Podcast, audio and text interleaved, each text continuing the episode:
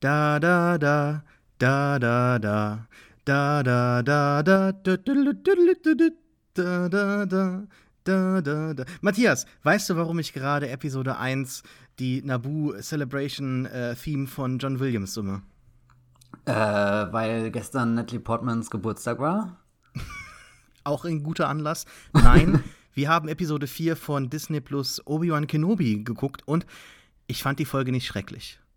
Deshalb bin ich in Feierlaune nach diesen ersten fürchterlichen drei Folgen, die dann in einer Vollkatastrophe geendet haben bin ich dann doch jetzt irgendwie etwas positiver gestimmt.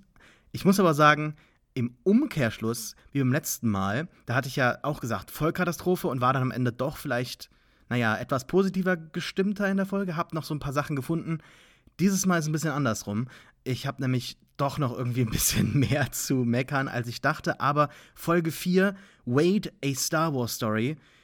Wie hat dir das gefallen? Ich fand, das war bisher die äh, stimmigste Folge, glaube ich, von den vier, die wir gesehen haben. War das die, wo ich das allererste Mal den Gedanken hatte, das hätte auch einfach ein Setpiece in einem Kinofilm sein können. Genau. Ja, das ist auch haargenau mein Eindruck. Ich habe zum ersten Mal wirklich ein Gefühl für diese Welt bekommen. Das lag offensichtlich auch an den Sets, an dem Look. Ich fand auch die, die Belichtung einfach hat gestimmt. Es hat sich wirklich so angefühlt wie so 100 Minuten rein in so einen guten Film. Ne? Und naja, jetzt ist es vorbei. Wir müssen aber feststellen, finde ich, dass diese Folge, auch wenn wir sie, finde ich, von der Stimmung her, also sagen wir mal, wir haben mit ihr geweibt, ja, fand ich dann doch im Nachhinein einiges ein bisschen doch schon kritikwürdig. Ich glaube, man merkt vor allem auch, dass das jetzt so ein Mittelstück ist an der Episodenlänge.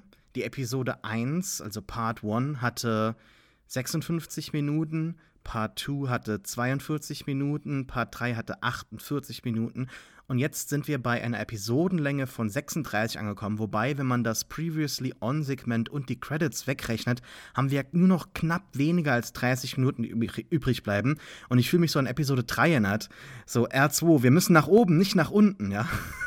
Also es wird kürzer und man merkt, ich finde, es ist ganz deutlich, dass es sich hier eigentlich nur um einen Film handelt, der in einem Serienformat erzählt wird. Wir sind hier ganz typisch so kurz nach dem Midpoint angekommen, wenn der Held den niedrigsten Punkt hatte, so Mitte, Ende des zweiten Akts und am Boden ist und jetzt noch einmal für das Finale aufraffen muss, sich auf das besinnt, was ihm wichtig ist. Und ich finde, das ist alles sehr vorhersehbar, unfassbar unspannend und ich warte auf die große Wendung. Und wenn am Ende dann die große Wendung ist, hey, Raver war einer dieser Padawan am Anfang des Cold Opens, dann reicht mir das nicht so wirklich aus. Also, auch wenn ich jetzt so ein bisschen positiver gestimmt bin, bleibt die Serie aktuell wirklich hinter allen Erwartungen zurück bei mir. Und ja, wir haben jetzt die Hälfte überschritten. Wir haben jetzt eine Folge gesehen, die sehr kurz war, die auch, wo ich auch finde, es gibt gar nicht so viel zu sagen. Es gibt so ein paar Sachen, die man kritisieren müsste, aber so die eigentliche Geschichte hat sich jetzt noch mal so ein bisschen wiederholt. Wir sind noch mal da, wo wir angekommen sind. Leia wurde schon wieder entführt. Leia wurde auch wieder gefunden und man hat sie wieder gerettet. Also die Story ist jetzt noch mal genau an dem Punkt, wo sie eigentlich schon vor einer Episode war. Ich möchte jetzt nicht so weit gehen und die Folge sinnlos nennen, aber also wirklich viel gegeben hat mir das auch jetzt nicht. Außer, dass ich halt das Gefühl hatte, okay, man hat jetzt den Ton und alles so ein bisschen besser getroffen als zuvor. Na, aber sie erzählt dir ja schon den nächsten Schritt in der Zurück-Jedi-Werdung von Obi-Wan Kenobi. Also da gibt es ja schon so ein paar Momente, wo ich das Gefühl habe, er steht jetzt wieder mehr an der Stelle, wo er, weiß nicht, vor zehn Jahren auf Mustafa den High Ground erklommen hat. Äh, also, keine Ahnung. Ich habe äh, total viel auf Star Wars Twitter gelesen, dass Leute entsetzt sind, was denn jetzt eine Filler-Episode soll, wo wir doch eigentlich nur sechs äh, Episoden haben, aber es ist doch ein völlig legitimes Zwischenstück, was hier erzählt wird. Auch nochmal schön irgendwie äh, Vader und Raver zum ersten Mal in einer Szene zu erleben. Ähm, ja. Ja, du also hast irgendwie keine Frage gestellt. Ich weiß gar nicht, worauf ich gerade wirklich antworte.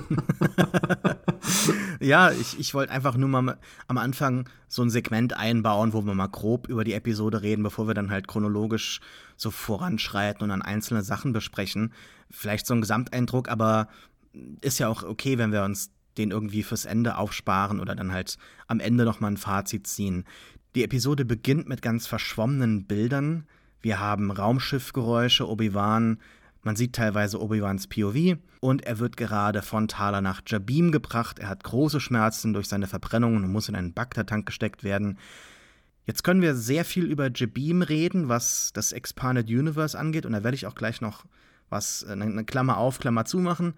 Aber Boba Fett hat mich trainiert zu denken, wenn jemand in einem Bagdad-Tank steckt, kriegen wir einen Flashback. Und ich dachte, das wäre jetzt doch der ideale Zeitpunkt, um einen Clone Wars Flashback einzubauen, den wir uns alle wünschen, der auf Twitter, wenn du das angesprochen hast, von Leuten mit diesen Kerzen-Memes herbeigesehnt wird. Und wir hatten jetzt Hayden Christensen und Ewan McGregor in jedem Interview. Und wir haben Hayden bisher in in einer Szene gesehen als Anakin und ansonsten unter ganz viel Make-up ganz kurz einmal zu Beginn von Episode 3 und am Ende von Episode 2. Warum hat man den denn dann genommen, wenn man da nicht mehr so schöpfen möchte? Ich finde das total verwirrend, zumal auch Jabim sich perfekt angeboten hätte. Es gibt nämlich im Expanded Universe eine Geschichte, in, beziehungsweise zwei Geschichten in zwei Comics, nämlich Republic Comic und Rebellion Comic.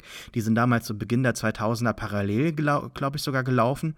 Und auf Jabim gab es eine riesige Schlacht in den Klonkriegen, wo die Jedi verloren haben. Die haben irgendwie 20 Jedi verloren, die Republik hat mega verloren. Ich glaube, Obi-Wan wurde auch gef gefangen genommen oder sowas.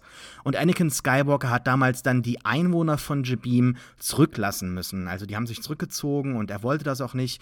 Und seitdem hassen alle Menschen Menschen, oder ich weiß gar nicht mehr, ob das Menschen waren auf Jabim, aber die Einwohner von Jabim haben dann den Namen Skywalker so sehr gehasst, dass sie sogar dann Luke Skywalker, glaube ich, lynchen wollten, als sie festgestellt hatten, äh, wer das war, obwohl er ihnen eigentlich gerade in dem Moment am helfen war oder sowas.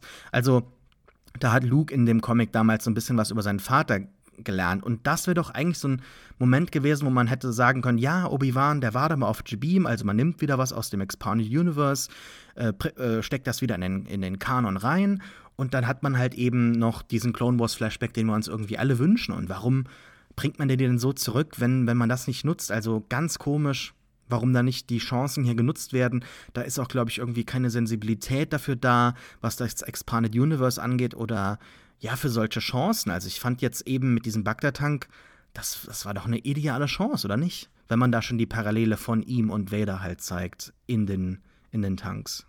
Ja, das mit Jabim habe ich auch gelesen, dass das eigentlich eine sehr tolle Steilvorlage ist, gerade weil das so ein furchtbares Gefecht ist und dass du, dass ich weiß nicht, wieder so, so Schmerz und Schmerz vereinen äh, tät. Ich meine, im Endeffekt haben wir diese, diese kurze Connection, die beide zappeln im Tank oder zumindest Obi-Wan zappelt und Vader chillt habe ich das Gefühl. Das ist ja sein, sein, Standardzustand. Das ist der, der Entspannungsmodus nach einer äh, guten Grillparty.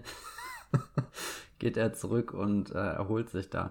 Nee, äh, ich, ich hoffe ja schon noch, dass dieser Flashback irgendwie kommt und äh, dass Natalie Portman da auch noch mit dabei ist. Dann kann ich irgendwie so ein X machen oder so, weißt schon, so, dann habe ich das auch gesehen und muss nie Auf wieder deiner Bucketlist so vom ja, Leben. muss nie wieder drüber nachdenken. Ich meine, im Endeffekt ist das überhaupt nicht relevant, aber wenn schon die beiden da sind, dann könnte man auch das Trio komplettieren. Mhm. Äh, weil die ja doch sehr für mich zusammenhängen. Ich habe neulich äh, überlegt, ich weiß nicht, ich höre momentan immer so einen Podcast, da heißt dann am Ende, was sind deine drei Lieblings-Star Wars-Figuren? Und jedes Mal gehe ich diese Frage für mich im Kopf auch durch und bin so, okay, ich hätte Platz 1 und 2 und Platz 3 wären für mich einfach das Prequel-Trio, das ist eine Figur. Kommen wir mal zurück zur Serie. Ich habe gedacht, wir machen diese Serie so ein bisschen dieses Mal gesplitteter, weil ja sehr viel intercutted wird. Fangen wir mal an bei diesem Verhör. In der letzten Folge wurde Leia von Reva äh, festgenommen in diesem Labyrinth und scheinbar nach Nur gebracht, der Festung der Inquisitoren. Jetzt ist sie hier auf der Anklagebank, wird verhört. Rhea, äh, Rhea, Reva versucht ihr da so ein bisschen Angst zu machen. No one's coming for you, Obi-Wan is dead. Und sie hat wieder diese das, Singstimme, gell? Ich fand das nicht sehr furchteinflößend, Matthias. Ich fand das, ehrlich gesagt, tatsächlich mh, hm, fast schon so ein bisschen langweilig. Ich fand es dann auch doof, als sie versucht, dann diesen Mindtrick anzuwenden, den sie dann mal sehr beliebig einsetzt. Es gibt Situationen, wo er ihr sehr gut tun könnte, wie zum Beispiel jetzt am Ende mit Thala, da probiert sie es gar nicht erst. Hier probiert sie es, aber sie merkt, sie kommt nicht weiter. Da könnte sie ja feststellen, dass Leia, Leia machtsensitiv ist, was aber nicht so wirklich funktioniert. Und dann probiert sie, ja, nach, nachdem Leia dann so, so quippen darf, hier ist das Staring Contest im Stil von Poe Dameron so, hm. geht sie so ein bisschen drauf ein, was, ja, was ihr Angst gemacht hat, denke ich mal, als, als junge Padawan, die dann halt bei den Inquisitoren unterkommt, ne? Hier, you seem braver, oder the, the braver you seem, the more afraid you are. Habe ich gedacht, macht das Sinn, hä?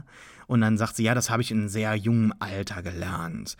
Raver nimmt dann Lola, den Druiden, und spielt dann mit dem rum, während sie ihr erzählt, dass sie auch einen Druiden hatte, der ihr genommen wurde, wie auch alles andere. Und dann sagt sie eine sehr wichtige Line: The people you're trying to protect, they're not coming. The only person that can save you right now is you. Und Gott sei Dank beit das dann Leia nicht, ne? Also sie kauft ihr das nicht ab. Was dann halt dazu führt, dass sie tatsächlich zu dieser Folterkammer gebracht wird. Ne? I hope you like pain. Time to make those tears real. Hab ich mir echt gedacht, what the hell? Was geht hier vor sich? Ähm, ich finde aber diese Szenen nicht wirklich spannend. Ich finde die auch nicht furchteinflößend. Sie erzählen uns viel über Raver, die halt, ja, offensichtlich, finde ich, diese Padawan-Schülerin ist am Anfang des Cold Opens und ähm, ja, das kleine Mädchen von Leia, die Schauspielerin, die tut ihr, die tut ihr Möglichstes, glaube ich, aber hat dir die Szene tatsächlich gut gefallen? Hat dich das irgendwie mh, hm, ja dazu gebracht, da mitzufühlen? Also der Satz I hope you like pain, der ist schon sehr auf der Metaebene geschrieben, oder? Ähm, musste ich sehr schmunzeln, als der gefallen Wieso weil, das? Na, weil sie viel Schmerz in ihrem Leben erfahren wird? Nee, weil, ach, das ist doch hier der äh, Star Wars-Account, twittert doch gerade überall äh, immer Pain drunter, wenn irgendjemand so einen tragischen Zusammenschnitt aus, weiß nicht, all, jedes Mal, wenn Obi-Wan Kenobi schreit oder, oder Hayden Christensen im Feuer liegt oder so. Und dann, dann ist der Star Wars-Account sofort zur Seite, um dich daran zu erinnern, dass es hier um den Schmerz geht. Äh, und nee, ich habe auch, auch wirklich, also literally das erste, was ich geschrieben habe, als ich hier über die, die ersten zwei Folgen geschrieben habe, irgendwie so, so wie waren es, keine Ahnung, ich weiß nicht mehr genau, was es war, aber war auch irgendwie Schmerz, war, glaube ich, das dritte, vierte Wort in dem äh, Satz. Deswegen, ja, weiß nicht, finde ich das einfach so witzig, dass sie, oder ich weiß gar nicht, ob das überhaupt Absicht ist, ob sie sich darüber bewusst sind, dass im Fandom dieses, dieses Wort Pain irgendwie schon so, so, so eine eigene Dynamik angenommen hat, egal. Ähm, ich glaube, das, das größte Problem, warum die Serie nicht, äh, äh die Serie, sage ich, diese, diese Szene äh, nicht so perfekt funktioniert, ist, dass Lea, glaube ich, zu schnell selbstsicher ist. Das wäre jetzt allerdings auch komisch, nachdem, wie sie die, die ersten drei Episoden mit Obi-Wan umgegangen ist, wenn sie hier jetzt wirklich so mega eingeschüchtert wäre. Ich glaube, das wäre dann auch eher ein, ein Bruch in der Figur gewesen. Aber ich habe zumindest den Moment vermisst, wo, wo sie wirklich kurz einfach mal so schluckt oder so. Und ich dachte, das passiert in dem Moment, als äh, Reaver dann auch einfach äh, hier Lola schnappt und so festhält. Und das wird ja für eine Sekunde so inszeniert, als könnte Lola da irgendwas heimlich machen, so unter, äh, unbemerkt unter diesem Tisch äh, durchfliegen und, und Raver nimmt sie ja einfach so, so beiläufig mitten in ihrem Reden, schenkt ja gar keine Beachtung und dann baut sie sich einfach noch so ins Gespräch mit ein und signalisiert er in dem Moment, ich bin hier, habe hier absolute Kontrolle, du bist in, in meiner Folterkammer schon äh, gefangen. Äh, mhm. Wir sind unter Wasser, guck mal, da, da kannst du noch so laut schreien. das hört äh, niemand. Ja, kann, also wenn, wenn, wenn da irgendwie so ein, so ein, wenn klar wird, es gibt ein Gefälle, also es kann irgendwas Schlimmes mit ihr passieren, aber eigentlich ist es in diesen ersten Minuten schon, schon sehr klar, dass das, ja, keine Ahnung, sie werden auch nicht in der Disney-Serie ein kleines Kind foltern. Da bin ich eh schon irgendwie nee, beeindruckt, dass sie sie überhaupt eingespannt haben in diese Foltermontur, weil das ist ja schon, glaube ich, ein ja, das stimmt, das stimmt. Bild, wenn man das in einem bestimmten Alter. Aber vielleicht hätte man ja andere Gefangene gehabt in so einer Zelle, wo man sie mal kurz reinsetzt und so ja. und sie so erkennen kann, was man da mit, mit den Leuten da so macht, was mit denen passiert. Also dass sie da mal hätte. dass sie einer so umdreht können. und nur noch ein Auge hat oder so, gell? ja, vielleicht, könnte ja sein. Mhm. Also da wird ja angesprochen, dass man schon zwei Safe Houses gefunden hat in zwei Systemen. Und da werden auch diese Jedi-Symbole so auf den Tisch geknallt. Das hat alles, finde ich, so eine Spur von Ben Solo. Ich fand äh, diesen Holzding, dass sie den so richtig rausgerissen hat oder was genau das für ein Material war, das war schon ein ziemlich schickes Detail, weil das eben auch so, so wuchtig war, so nicht irgendwie. Das war doch wie so der Cop, der irgendwie im Film da so die Akte auf den Tisch knallt. Wir wissen alles über dich, wir haben dich beobachtet, hier sind die Fotos und so. Ja, das ja, aber Achtung, es sind eben keine Fotos. Das fand ich das Geile, dass es halt wirklich so was Massives ist, was du, was du nicht ignorieren kannst, was jemand wirklich rausgerissen Aber das sagt Leia doch nichts. Das ist ein Stück Holz mit einem Symbol, das ja, du nicht kennst. Es ist, geht ja nicht um äh, Leia, es geht um Raver in dem Moment. Du, also so, wir haben sie das letzte Mal gesehen, wie sie dieses Zeichen äh, angeguckt hat und, und ihr Gesicht ist ja fast zersprungen in dem Moment und, und dann ist er erstmal Schnitt gewesen und keine Ahnung, wie ihre Geschichte weitergeht. Aber das heißt, sie ist zurückgegangen, hat das Ding da rausgewuchtet, nur um das jetzt hier Leia auf den Tisch zu knallen. Finde ich schon irgendwie so mhm. eine schöne kleine Geschichte, die dann noch nebenbei mit erzählt wird. Also jetzt auch nichts, was die Szene großartig, glaube ich, besser macht, aber zumindest so, so einen kleinen Akzent, der einfach die Welt ein bisschen reicher macht, ja. Ja, ich muss ganz ehrlich sagen, dass mir Moses Ingram hier nicht so wirklich gefallen hat. Ich weiß jetzt nicht, ob es nur an der Szene liegt oder ob es so ein bisschen auch an ihrem Schauspiel liegt, in der Art und Weise, wie sie manche Sätze halt eben betont oder wie sie Sachen ausspricht. Ähm, ich finde es tatsächlich nicht so furchteinflößend. Was natürlich schon so ein bisschen daran liegt, dass ihre Figur an und für sich am Ende, denke ich mal, diese Redemption haben soll. Oder dass sie halt nicht so komplett abdriften soll, dass sie halt immer noch sehr konfliktet ist mit allem, was sie halt hat. Dass sie immer noch diesen Konflikt mit sich rumträgt, dass sie vielleicht gar nicht da auch weiß, dass sie reinpasst, reinpassen will. Sie sucht irgendwo nur Anschluss und Unterkunft. Aber ähm, na, ich meine, sie hat in der ersten Folge einer unschuldigen Zivilistin da eine Hand abgeschlagen und hat jetzt ein Kind in eine Folterkammer gesteckt. Und wenn da jetzt nicht irgendwie der Alarm und Obi-Wan äh, gewesen wäre, dann, dann wäre da vielleicht auch mehr gekommen. Insofern, inwiefern ist sie denn überhaupt redeemable? Das weiß ich nicht. Da ja, Darth Vader ist redeemable, ich, alles ist möglich. Naja, das ist ja auch das Problem aus der letzten Folge, dass ich ihn halt nach solchen Aktionen weniger ähm, ja, redeemable finde als jetzt noch zuvor. Aber, Aber ist dann Jünglinge im Jedi-Tempel töten nicht genauso krass, wenn nicht noch schlimmer? Ja, aber ich finde tatsächlich, dass er da in so einem, ich sag mal, in so einem Rausch war in diesem Rausch zu wissen, ich habe jetzt was gemacht und ich muss, es gibt keinen zurück, ich muss das jetzt machen. Und dann hat er dieses Duell mit Obi-Wan und ich glaube dann, das ist ja auch das, was ich schon letztes Mal angesprochen habe, dass er dann halt mit diesem No auch anerkennt, was er da getan hat, eh, wo er sich halt auch reinmanövriert mhm. hat und wie unzufrieden er ist. Und diese Unzufriedenheit, dieser Frust, dieser Hass, den wird er dann halt nutzen können, um halt die Mission des Imperators äh, zu erfüllen. Jetzt ist es natürlich so, dass das ähm, durch das Expanded Universe und auch jetzt durch äh, solche Serien extrem unterfüttert wird, was er da gemacht hat. Wenn man ihn aber nur in den Filmen anschaut, hat er seitdem nicht wirklich viel gemacht.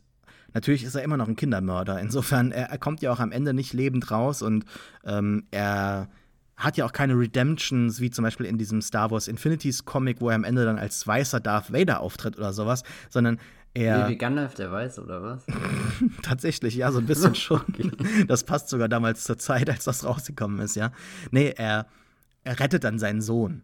Was, ja, also inwiefern das dann halt eben äh, ultimativ als Redemption anzusehen ist, ist halt in. in ich finde halt, es wird alles verwässert, ne? Also ich finde, in den Filmen ist es, ist es alles sehr klar durch, durch diese.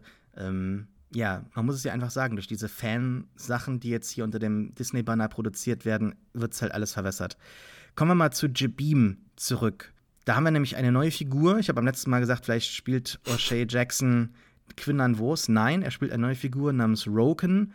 Der ist dort scheinbar der Anführer dieses Path Networks, die von Jabim aus dann die Jedi in alle Ecken des Universums hier bringen und die dort verstecken.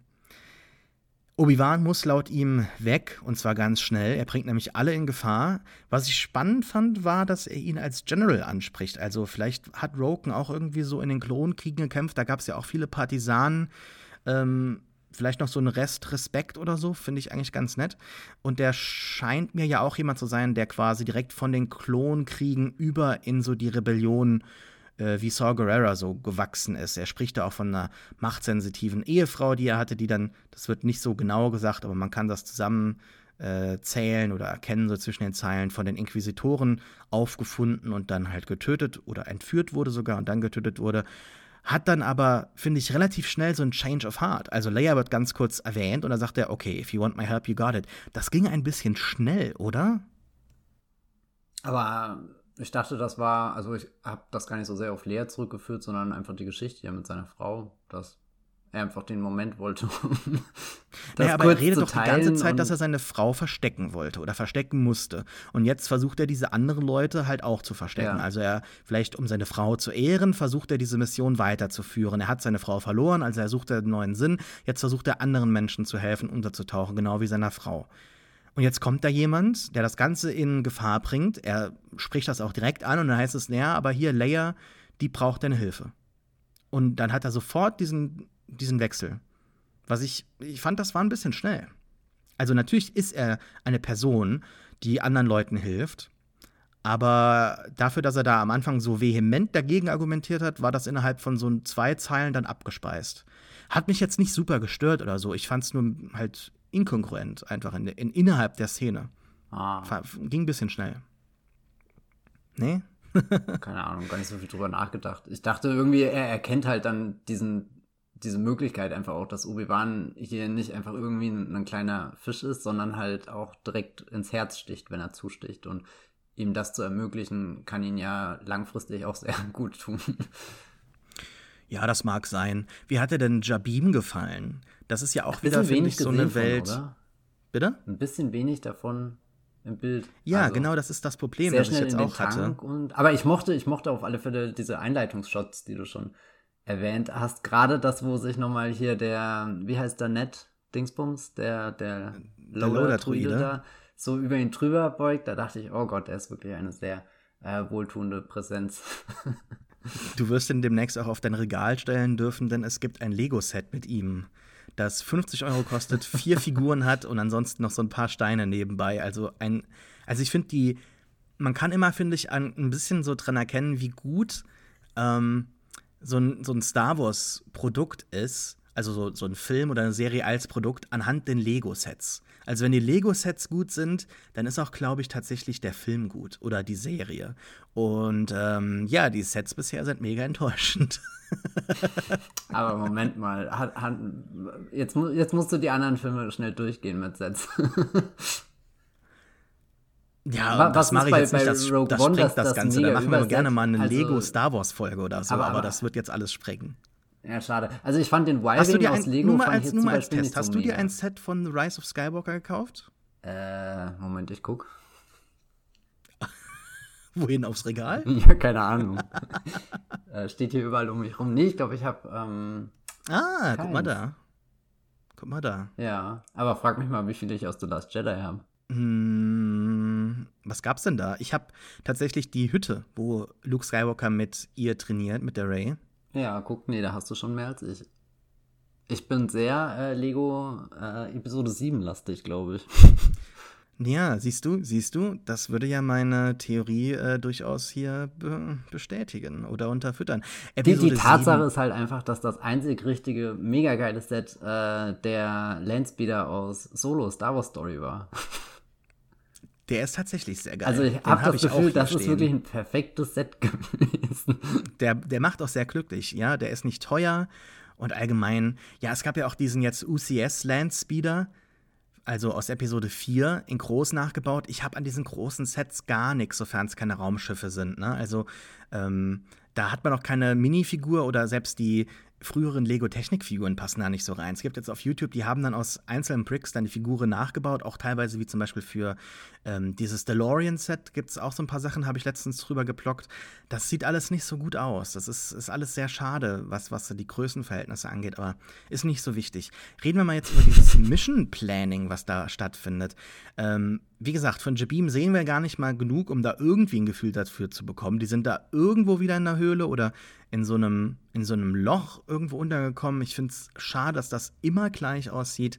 Da hat man wirklich irgendwie mal die Ästhetik von Episode 4 und 5 vermischt und sich immer solche Rebellenbasen ausgedacht. Also es gab mal so vor, ähm, ich glaube 2017 oder so, war das 16, 17, 18, gab es auch dieses Lucasfilm äh, Story, äh, dieses Concept Art Ding.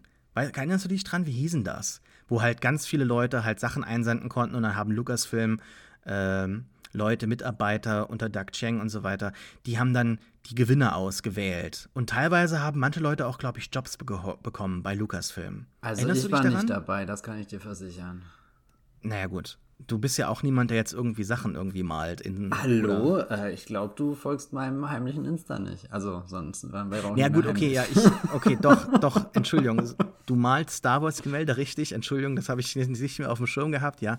Aber da geht es halt um so andere alternative Entwürfe. Also, äh, da gab es dann so ein paar Überschriften und dazu sollte man was schreiben da waren dann manchmal Segmente aus den Filmen entnommen worden und weitergedacht worden, aber auch eben was, was ganz Neues gemacht. Und da gab es auch viele unterschiedliche kreative Rebellenbasen in so einem, äh, in, in so einem Loch und äh, in so Höhlen. Also alles viel kreativer und spannender, als das oftmals dann halt in den Filmen zu sehen ist. Aber das ist ja auch so ein Thema, das sich durch die ähm, Concept Art Bücher von, von Phil Sostek so durchzieht, dass immer die Concept Art auch bei den Sequels spannender ist, zum Beispiel auch gerade zum Planet äh, Jakku, das war ja da eher so ein äh, Sumpfplanet, aber wo dann durch den Schrott auch sehr viel kaputt war.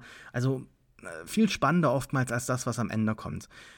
Ich muss jetzt, jetzt noch mal ganz kurz einen Lego-Vergleich bringen, weil wir über diese Rebellenbasis gesprochen haben. Die sieht genauso aus, wie diese Rebellenbasis als Lego-Set wäre. Nämlich du hast irgendwie so ein so ein Pult, hast drei Minifiguren und das ist von allem zu und es wenig. steht so genau, genau so eine Kulisse. Ja, sehr, sehr guter ja. Vergleich. Genau. Und ich meine, die, die, Sache ist, es gab doch schon so verschiedene äh, Hot-Sets irgendwie, weißt du? Hot-Sets?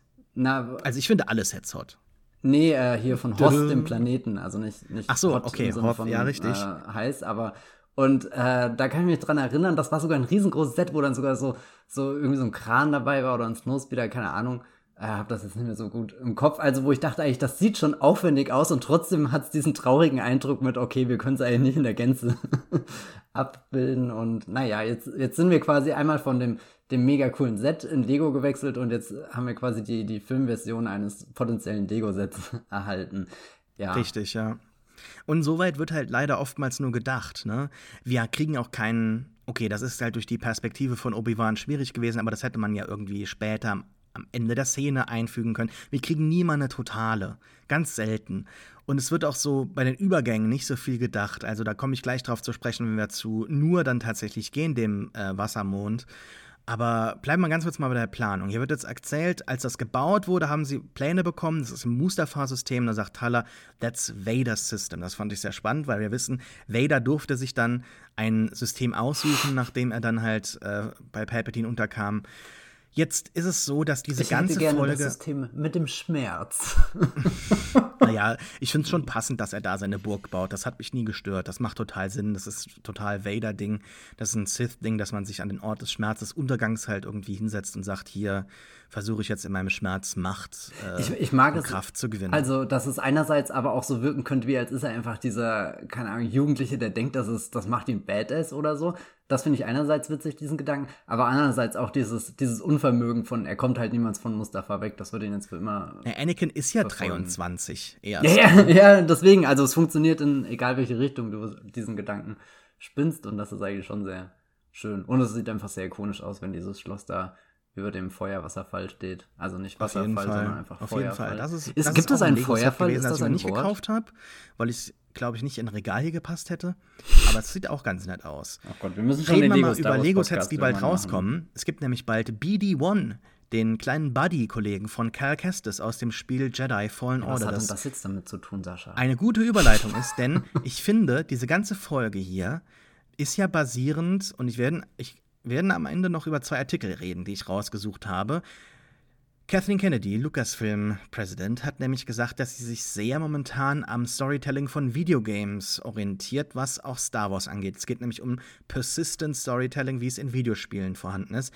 Das sieht man sehr gut an solchen Quests und so ständigen Abläufen, mal hier, mal da, aber nie halt ähm, ja so typische Bögen, wie man sie halt kennt aus, ähm, aus anderen Filmen. Jetzt haben wir Cal Kestis, den verlorenen Jedi-Padawan, der fünf Jahre nach der Order 66 am ähm, Überleben ist in dem Spiel und am Ende auch in die Fortress Inquisitorius eindringen muss. Warum, wenn man hier schon teilweise wirklich sehr ähnliche Parallelen haben, er kommt auch durch das Wasser angeschwommen, angetaucht an äh, muss da reingehen. Am Ende gibt es auch noch mal so eine äh, Fensterscheibe, die bricht, wo dann entkommen wird. Damit. So, schon warum, so ein Stealth-Remake gewesen, oder? Warum hat man da nicht mal die Parallelen anerkannt? Vor allem, wenn dann heißt, wenn es dann heißt hier, no one, ähm, wir haben diese Pläne nur daher, als sich das Ding im Bau befand. Da hätte man mal können sagen, ja, no one knows, well, there was one guy who came through here. Ja, also da hätte man mal ganz kurz sagen können, Kel war vielleicht auch bei dieser Path Network-Sache dabei, hat da auch vielleicht mal was erwähnt, aber die haben ihm vielleicht auch gar nicht geglaubt, hätte ja auch sein können. Also, dass man da so ein bisschen mal was anerkennt, das ist irgendwie ein bisschen schade, dass da gar nichts vorhanden ist. Und wenn wir darüber reden, dass nichts vorhanden ist, bei diesem Path hier sind auch ganz wenige Figuren vorhanden. Wir sehen Wade, wir sehen Sully, wir haben Roken und Thala. Okay. Kleine Operation, Need-to-Know-Basis, bla bla. Aber dann finde ich auf der gegenüberliegenden Seite auch so wenig vor. Also mich hat es wirklich sehr gestört, dass die scheinbar wissen, dass es keinen Shield hat. Dafür müsste man ja da mal gewesen sein. Woher können sie das wissen? Haben die Scanner oder so? Keine Ahnung. Woher wissen sie, dass Vader noch auf seinem Schiff ist? Die, da sagte Roken, our Intel, ja, says he's still on his ship. Woher wissen die das? Haben die da jemanden, der auch irgendwie so wie Thala mit drin ist? Und kann der denen das sagen? Na, wenn also, er als, Intel sagt, wird es schon irgendwas in die Richtung Ja, sein, aber dass oder? die da so ein Live-Update haben von Vader, wo Vader ist, also das finde ich irgendwie ein bisschen übertrieben für so eine kleine Operation. Und wie gesagt, die gegenüberliegende Seite wirkt auch nicht nur, ja, unfokussiert, desorientiert, sondern wenn die da ankommen auf Nur, wo sind da der Sternenzerstörer im Orbit? Klar, die sagen, da wird sich keiner trauen anzugreifen, vielleicht brauchen sie keinen Schutz, aber es ist halt alles sehr bequem. Auch dass am Ende keiner der TIE Fighter ihnen halt hinterherfliegt, versucht die irgendwie anzugreifen. Also man hätte, die Folge ist ja nur 30 Minuten lang, hätte man noch können am Ende so 10 Minuten Raumschiff-Schlacht irgendwie einbauen können. Das sind halt auch nicht die billigsten 10 Minuten. ja, klar, aber was man halt davor zeigt, ist ja schon billig genug. Dann hätte man es ja auch weiterführen können in dieser Qualität, oder? Da kommen wir am Ende dazu. Aber diese Mission hier, das Ganze, das zu planen, das fand ich irgendwie ein bisschen billig, wie alles in der Serie bisher und auch in dieser Folge. Und dazu kommt dann auch am Ende, als sie dann dahin fliegen, so eine Sache dabei, die ich auch billig fand. Aber auf einer emotionalen Ebene. Da fliegen sie nämlich dahin und dann sagt dann Obi-Wan während seines Trainings mit so einem Ding da und er kriegt seine Machtkräfte wieder, ah, I'll be alright. Und dann sagt die Tala, ja, your body isn't the only thing that needs to heal. Und wir wissen natürlich klar, sie redet über seine Seele, sie redet über seinen Schmerz, aber sie erläutert das Ganze dann nochmal in so zwei, drei Zeilen, was gar nicht notwendig wäre. Also da wird wirklich immer für den allerdümmsten Zuschauer geschrieben. Und das, ja, ist schade, wenn wir schon nur 30 Minuten haben, dass dann auf sowas Zeit verschwendet wird. Stört dich sowas oder ist das dann in Ordnung, wenn das näher erläutert wird für dich? Weil eigentlich du magst ja auch diese Obi-Wan äh, gebrochenen Szenen, ne? Ja, ähm, ich weiß gar nicht, was sie jetzt da noch im Anschluss gesagt hat. Mir ist auch dieser eine Satz, den du gerade eh schon zitiert hast, in Erinnerung geblieben. Ja, sie hat es noch mal erklärt, so hier, okay. also du musst auch mit deinem Schmerz klarkommen, so. Ja. Wir wissen, was du meinst, Thala, ist okay.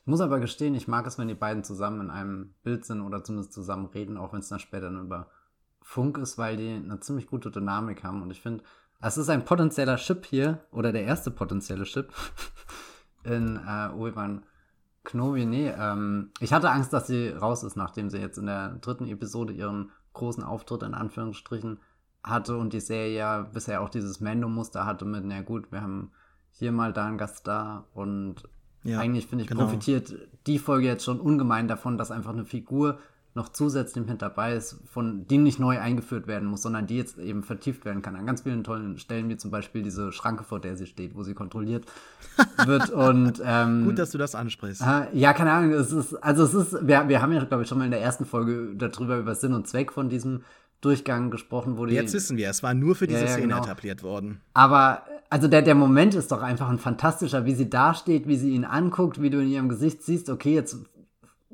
sammelt sie gerade allen Mut und dann hat sie allen Mut gesammelt und wartet trotzdem noch eine Sekunde, bis der Atem richtig liegt, damit dieser Satz auch gut rausgeschossen kommt. Also da, da habe ich alles genossen an diesem Gespräch. Das war auch, ich muss auch sagen, ich fand die Folge wirklich spannend. Also klar passiert da jetzt nichts Weltbewegendes, aber auch diese, diese, dieses Hin und Her, du hast zwei verschiedene große, oder im Endeffekt drei, drei Orte. Also einmal hier die Prinzessin Leia, die gefangen ist, und Obi-Wan, der von unten kommt, und äh, Tala, die irgendwie von oben kommt. Also so drei Dinge, die nebeneinander herkommen, und jeder kommt in so eine, so eine verzwickte Situation, wo du nicht genau weißt, wie, wie kommt er jetzt raus, weil er selbst Obi-Wan noch geschwächt äh, wirkt, weil, weil er A halb verbrannt ist und B noch nicht in, im vollen Besitz seiner, weiß nicht, äh, Machtfertigkeiten Machtfertigkeiten.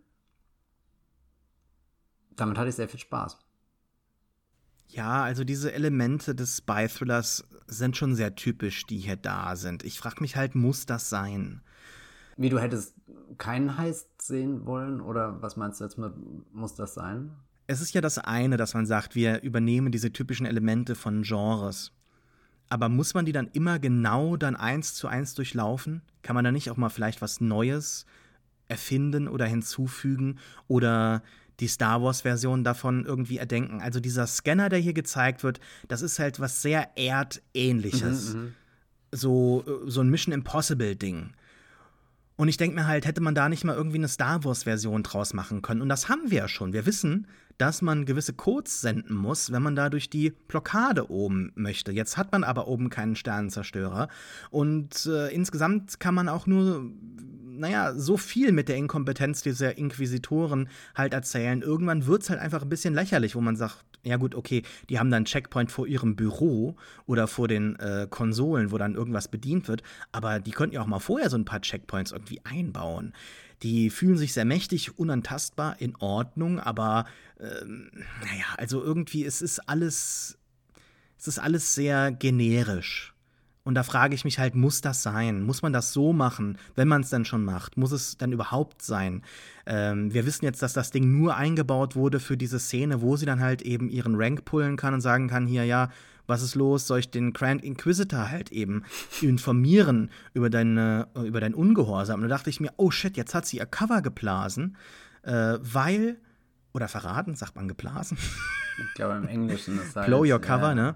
Äh, da, da, da da dachte ich mir nämlich, Moment, ist der nicht verletzt oder mindestens, also mindestens verletzt oder tot sogar? Wüsste der Typ das nicht vielleicht auch, was da passiert ist? Weil die sind ja da irgendwo auf einem Ozean, in einer Basis spricht sich da nicht relativ viel schnell rum. Also ich habe auch schon mal irgendwo am Arsch der Welt zusammen mit anderen Leuten gearbeitet, da ist nichts mehr groß privat.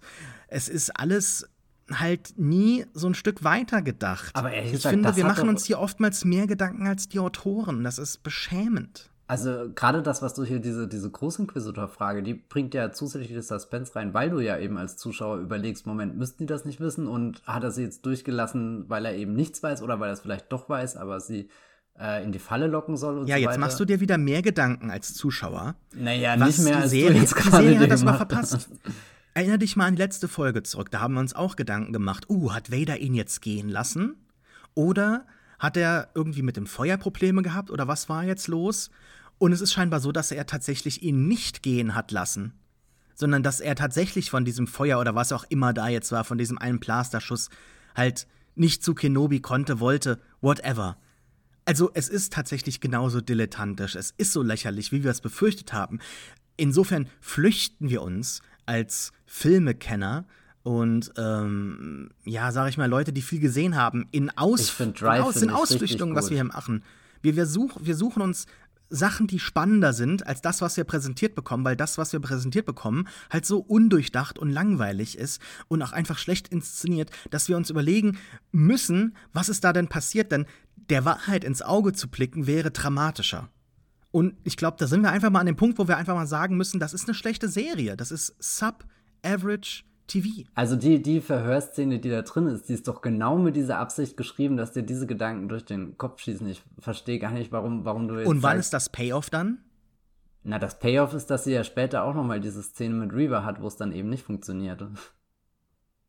Naja, aber das ist doch nochmal was ganz anderes dann, wenn sie dann ihr, ihr Cover fallen lässt, in Anführungszeichen, und dann sich als Doppelspionin ausgibt. Das ist nochmal was ganz anderes. Als ja, jetzt das ist definitiv typ. eine Szene, die darauf aufbaut, oder? Na gut, aber der, ich sag mal, die Spannung, die entstanden ist, dadurch, also durch die Frage, finden die heraus, dass sie da, äh, äh dass sie eine Spionin ist die ist ja abgeschlossen, weil es kommt niemand, äh, es, es, schaut ihr niemand über die Schulter, es passiert nichts, also das ist, das ist durch. Es ist mit dem Raver ist da noch mal was ganz Neues. Na, es gibt doch mindestens einen Offizier, der Ebene. sie dann noch mal wegbittet, den tötet sie doch super. Also ich glaube, da schaut ja schon jemand. Ja, aber auch, da denke ich mir auch halt, äh, hören die anderen nichts? Ja, auch wenn sie sich dann in die Konsole sitzt und dann halt in so ein Ding reinflüstert und so. Also das ist alles, ist alles so ein bisschen lächerlich. Also, das kann ich nicht so wirklich ernst nehmen. Kommen wir mal zu den guten Sachen, die mir gefallen. Dann, ich habe ja am Anfang gesagt, die Folge ist eigentlich ganz nett. Und ähm, wenn wir jetzt so die Sachen durchsprechen, merke ich schon so, naja, äh, okay, Obi-Wan ist unter Wasser und taucht zu einem geheimen Eingang, den Thaler dann für ihn öffnet. Alles ist ziemlich genau wie Jedi Fallen Order. Das Spiel erzählt eine Geschichte, die fünf Jahre zuvor stattgefunden hat keine weitere Sicherheitsvorkehrung, habe ich mir gedacht, haben die seitdem etabliert oder so. Auch immer noch ein Plasterschuss kann dann ein Glas kaputt machen. Okay, das Imperium hat ja immer relativ laxe Sicherheitsmaßnahmen, daher passt das irgendwie, ja. Die äh, verschwenden da kein Geld, sondern brauchen das alles für den Bau des Todessterns oder der Todessterne. Obi-Wan überwältigt dann da einen Stormtrooper, ertränkt ihn dann auch in diesem Eingang. Und ich habe mir gedacht, warum schnappt er sich denn nicht die Rüstung? Vor allem, dann hätte es mal vielleicht ein cooles Visual gegeben, was es noch so noch nicht gab. Nämlich ein Stormtrooper mit einem Lichtschwert. Das wäre doch mal was gewesen.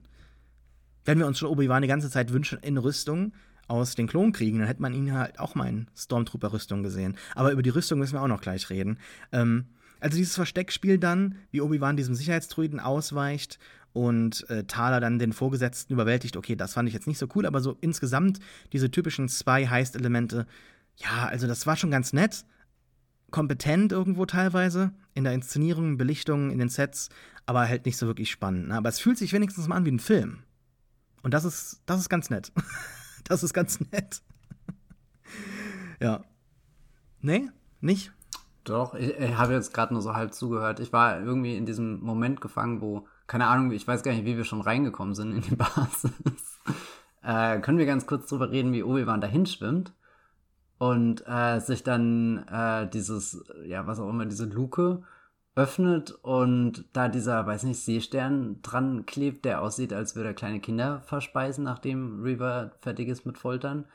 Und das ist, das ist ehrlich gesagt so ein Moment, wo ich sage, okay, hat sich schon vollkommen rentiert, dass diese 30 Minuten Star Wars existieren. Das ist ein Bild, an das denke ich jetzt die nächsten fünf Jahre bestimmt regelmäßig zurück. Machst du jetzt, ähm, also jetzt machst du Spaß? Nein, oder? das meine ich vollkommen ernst. Also das ist, das ist wirklich so eine Szene, wo für mich äh, dieser ganze, ähm, äh, wir, wir müssen hier in einen. Der Seestern draußen in der Luke. Ja, ja, genau. Also. Du musst jetzt fünf Jahre dran denken nee, jetzt nimm nicht Jahre wortwörtlich, aber äh, vielleicht sind es auch zehn, wer weiß das. Ähm, ich meine, die Folge wird jetzt nicht verschwinden, die werde ich irgendwann auch nochmal schauen. Aber das habe ich jetzt gemerkt, jedes Mal, wo ich die Folge wieder geschaut habe, habe ich mich da mit am meisten drauf gefreut, weil du hast irgendwie, wir haben dieses ähm, riesige Gebäude, was da auf diesem Wasserplaneten steht und sogar tief hineinragt. Also eher so eine, so eine Eisbergsituation irgendwie. Wir sehen nur die Spitze und um Gottes Willen, wie tief geht es da noch runter? Und das ist ja auch ein bisschen Vorstellung für was da noch kommt, was da in dem Kerker entdeckt wird, nämlich nicht nur eine Folterkammer. Und dann haben wir davor irgendwie dieses, okay, wir haben hier zumindest so, so einen Plan, so eine Aufzeichnung, aber äh, das ist auch nur so eine ganz frühe Version. Noch nie jemand war da. Wir wissen gar nicht wirklich, ob das existiert oder nicht. Du wärst vermutlich die erste lebende Person, die nicht zum Imperium gehört, irgendwie, die da rein und vielleicht auch wieder rausgeht. Also da, da wird schon irgendwie eine, eine sehr interessante Erwartung für diesen Ort, für diese Festung von den Inquisitoren aufgebaut. Und dann hast du natürlich auch noch dieses, okay, oben kommt jemand rein und, und fliegt da in so eine Bucht rein, könnte man auch denken, ja gut, das haben wir auch schon beim Todesstern in verschiedenen Variationen gesehen. Und was er dann das spannende Element ist, dass sich jemand da von unten irgendwie nähern muss, ist natürlich, äh, äh, also so kann du, du hast äh, die, diese, dieses dichte Unterwassergefühl von, du, du kannst gar nicht richtig klar sehen, aber das Einzige, was dir ins Auge springt, ist irgendwie diese, dieses Viech, diese Bestie, nenne ich es jetzt mal, die da sitzt und, und einfach nur, weiß nicht, ihr, ihr Tagwerk vollbringt. Wobei, wer weiß, ob sie überhaupt was schafft. Sie wartet vielleicht einfach nur, dass ihr jemand direkt in den Mund schwimmt und dann beißt sie zu. Und das gibt irgendwie so viel zusätzliches Leben an diesen Ort, dass selbst die, dass das Fundament, auf dem der Riesenturm drauf sitzt, ist schon irgendwie Teil von sowas bösen, abscheulichem, albtraumhaften. Und dann begibt sich Obi-Wan da direkt auch noch hinein. Also das ist schon so, so ein heimlicher, atmosphärischer Moment, wo, wo ich ganz viel Lebendigkeit in dieser Welt verspüre. Und dann ist er auch noch irgendwie gerahmt von zwei witzigen Dingen. Das eine ist natürlich, dass Obi-Wan wieder unter Wasser atmen kann mit seinem äh, Gerätchen hier aus äh, Episode 1 oder so. Musste ich dran denken. Und das andere, was ich sehr witzig fand, äh, das sage ich natürlich jetzt nur im Scherz, ist, äh, es gibt auch in den Lego Star Wars Spielen ganz viele Kammern, in die du reingehen kannst und dann sitzen da irgendwelche Stormtrooper in so einem Whirlpool drinne. Und als Richtig, dann äh, ja. der Stormtrooper das Ding aufmacht, dachte ich, um Gottes Willen, jetzt siehst du gleich, wie Obi-Wan da drinne sitzt und es um ihn rum blubbert. Äh, das ist dann in meinem Kopfkino passiert, aber. Naja, schau, ich finde, hm? dein Kopfkino ist sehr lebendig und ich freue ja, mich sehr, du immer dass mit du da so einer leicht, äh, naja, weißt schon wie Art. Aber gut, mach weiter. Naja, halt, ich finde, du siehst da zu viel darin. Also ich freue mich für dich, dass du das kannst. Ich finde, du bringst sehr viel von außen halt an die Serie dran, was nicht in der Serie ist. Also das ist, das ist wirklich so ein Ding, wo ich manchmal denke, das ist doch jetzt, also für mich ist das nur ein Seestern. Oder ich finde, es ist ja kein Seestern, es ist eher eine Art Krake. Ja, ist ja wurscht, wie oft hatten wir denn in Disney Star Wars in den letzten paar Jahren ein Krakending? Also, das ist auch so ein wiederkehrendes Motiv, das schon immer wieder da war. Jetzt könnte man irgendwie tief greifen und sagen, ah, das erinnert uns an das Imperium, das um sich greift, das Planeten schnappt, einen nach dem anderen in sich einverleibt. Es wird ein Teil davon einmal festgesogen, kann man sich nicht mehr wegziehen. Also da kann man jetzt irgendwie mit literaturwissenschaftlicher Analyse irgendwie ganz viel darin sehen, aber ja, sometimes the wall is blue. Ja, oder wie, was hat, was hat Hemingway gesagt? Ja, the old man is an old man. Jetzt bemühst du deine Literaturwissenschaft. und, und manchmal, und manchmal ist auch ein Seestern einfach nur ein Seestern. Ja, ist ja vollkommen wurscht, Sascha. Das ist einfach ein Moment für mich, wo ich mich sehr Star Wars gefühlt habe. Und keine Ahnung, so, mir ist halt alles wurscht, ja, ich spreche dir das nicht ab. Ich sage nur, dass, ich, dass ich das nicht nachvollziehen kann. Und wir treffen uns doch hier, um auch so ein bisschen uns auszutauschen und zu sagen, mir geht's so und, und dir geht's so. Okay, gut. Und ich sage halt, das kann ich halt, ich freue mich für dich tatsächlich und mit auch, aber ich finde halt, da, da ist halt wirklich, also es ist doch Also ich finde, was du richtig sagst, dass das, dass das so eine Welt, die schon so verdorben ist, dass da auch das, das Tierwesen da so ist, da gehe ich mit. Das, das kann man so sehen. Ne? Also das da, aber dann hätte sie ja ihn auch mal angreifen können oder so. Ne? Aber ja, es nee, war es ja ist einfach ja viel, nur da. viel unheimlicher. Er schwimmt vorbei und realisiert vielleicht gar nicht, dass der Tod direkt neben ihm sitzt. Also das liebe ich daran, dass das so teilnahmslos ist und dass du dich fragst, ist das schon Jahrhunderte da oder wie lange klebt das schon da? War das schon vor der Festung da? Hat das die Inquisitoren überlebt und so weiter. Also so, und, und weißt du, da, da bemühe ich nicht mal meinen Kopf, um jetzt irgendwas mir auszudenken, was du jetzt gesagt hast, dass ich auf irgendwas zurückgreife, sondern ich sehe dieses Bild und das alles schießt mir durch den Kopf und in dem das Moment. Das ist das Haustier des ah. siebten Inquisitoren oder so, des siebten Bruders oder sowas. Ja, meinetwegen, lass es das sein, das wäre auch witzig. Aber also, ja, keine siebten Ahnung. Schwester, ja, ist egal. Äh, des, des zwölften des zwölften Geschwisterpärchens oder sowas. Kommen wir mal jetzt zu dem spannenden Aspekt dieser Folge. Da müssen wir jetzt ja nach fast einer Stunde drüber reden, ja. Ich habe es dir schon als Sprachnachricht geschickt. Ich finde es sehr gut gespielt von Obi-Wan Kenobi hier. Oder andersrum. Ich fand es sehr gut gespielt von Ewan McGregor hier in der Rolle von Obi-Wan Kenobi, der sich so ein bisschen mehr wie der Ben aus Episode 4 anhört. So, This place isn't a fortress, it's a tomb. Also, wo ihm fast schon so die Stimme ver versagt. Ne? Also wir sehen hier jede Menge Jedi in, in Stasis. Äh, das erinnert uns an äh, Luminara Unduli aus Star Wars Rebels. Da wird nämlich ihre Leiche vom Grand Inquisitor genutzt, um Kanan und Ezra anzulocken. Wir sehen hier so ein paar bekannte Figuren wie Coleman, äh, ich weiß jetzt nicht, wie man ihn ausspricht, Kajay, Kay, keine Ahnung. Der hat mal in Episode 3 in äh, dem Jedi-Orden in äh, im Rat der Jedi gesessen hat, daher kennen wir den. Wir sehen an einer Stelle auch Terra Sinube, ein Veteran der Jedi, der auch schon Doku und Saifo Diaz trainiert hat. In Clone Wars ist er zu sehen, wie er einer ganz jungen Ahsoka ihr Lichtschwert wiederfindet.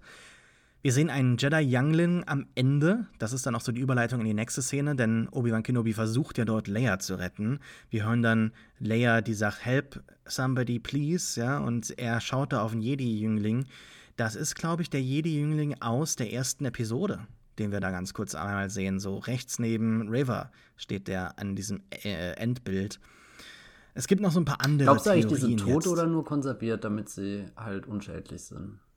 Also ich glaube, das ist tatsächlich so ein Bernstein-Ding. Ja, so, so Jurassic Park, gell? Ja. Irgendwie in 200 Jahren kommt jemand und klont Jedi, oh Gott. Dran inspiriert, weil man sich dachte, okay, wie versucht man jetzt die Jedi aufzubauen? Ich denke tatsächlich, dass die tot sind, aber man, äh, also dass sie zumindest dadurch sterben, dass sie dort sind.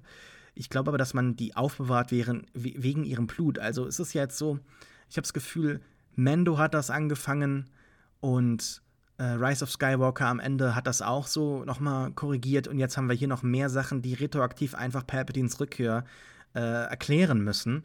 Vielleicht hat man die hier gefangen, um ähm, oder, oder man, man hebt sie auf, um an ihnen zu experimentieren, damit man den Imperator wiederbringen kann. Das wäre natürlich eine, eine Sache, die Sinn machen würde.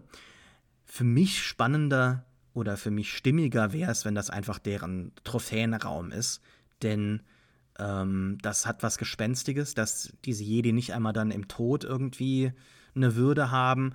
Und es passt auch dazu, dass die in ihrem Konferenzsaal dort an den Wänden die Lichtschwerter liegen haben, der Jedi, die sie erlegt haben. Das wird passen.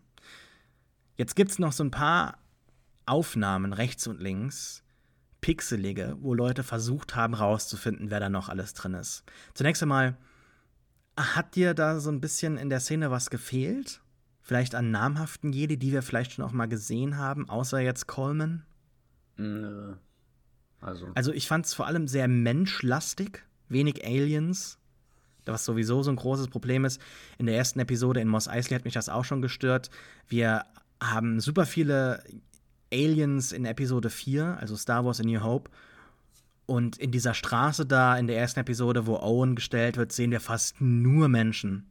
Also das war irgendwie, hat so, hat so gewirkt auf mich, als wäre das das Menschenviertel in Moss Eisley. Ganz, ganz nervig irgendwie. Jetzt sehen Leute dort tatsächlich Mace Windu. Hast du das auch gehört? Nee. dass man Mace Windu gesehen haben möchte. Zunächst einmal in dieser Einstellung sei gesagt, Mace Windu würde seinen rechten Arm vermissen. Oder man, vielleicht hat man den auch gefunden und wieder dran gemacht. Aber ich finde es auch sehr nervig aktuell. Ich gehe mal ganz kurz auf meine Soapbox. Wie das Fandom gerade und auch Samuel L. Jackson leider die Rückkehr von Mace Windu irgendwie herbeisehen. Ich finde es unfassbar wichtig, dass Mace Windu tot bleibt.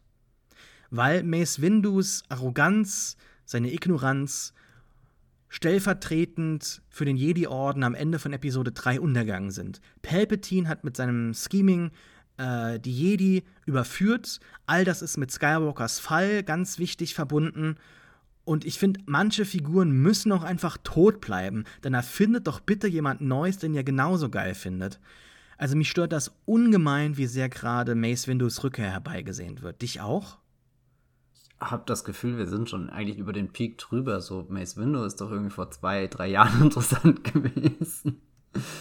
äh, also ich fand Mace Window vor 20 Jahren interessant, ja. Nee, nee, ich meine jetzt, dass, dass es so viele Gerüchte gibt, dass er zurückkehren könnte. So. Da habe ich jetzt ja, es gab schon, ja dieses länger eine Bild von ihm, wo er da so wo er sein Auge kaputt ist. Ja, ja, ja, ich und weiß, was du Wo er so meinst, komplett ja. kaputt ist. Ich weiß gar nicht mehr, war das irgendwie Fanart? Ja, ist nicht auch noch irgendein äh, Legends-Roman mit ihm neu rausgekommen oder neu aufgelegt irgendwie?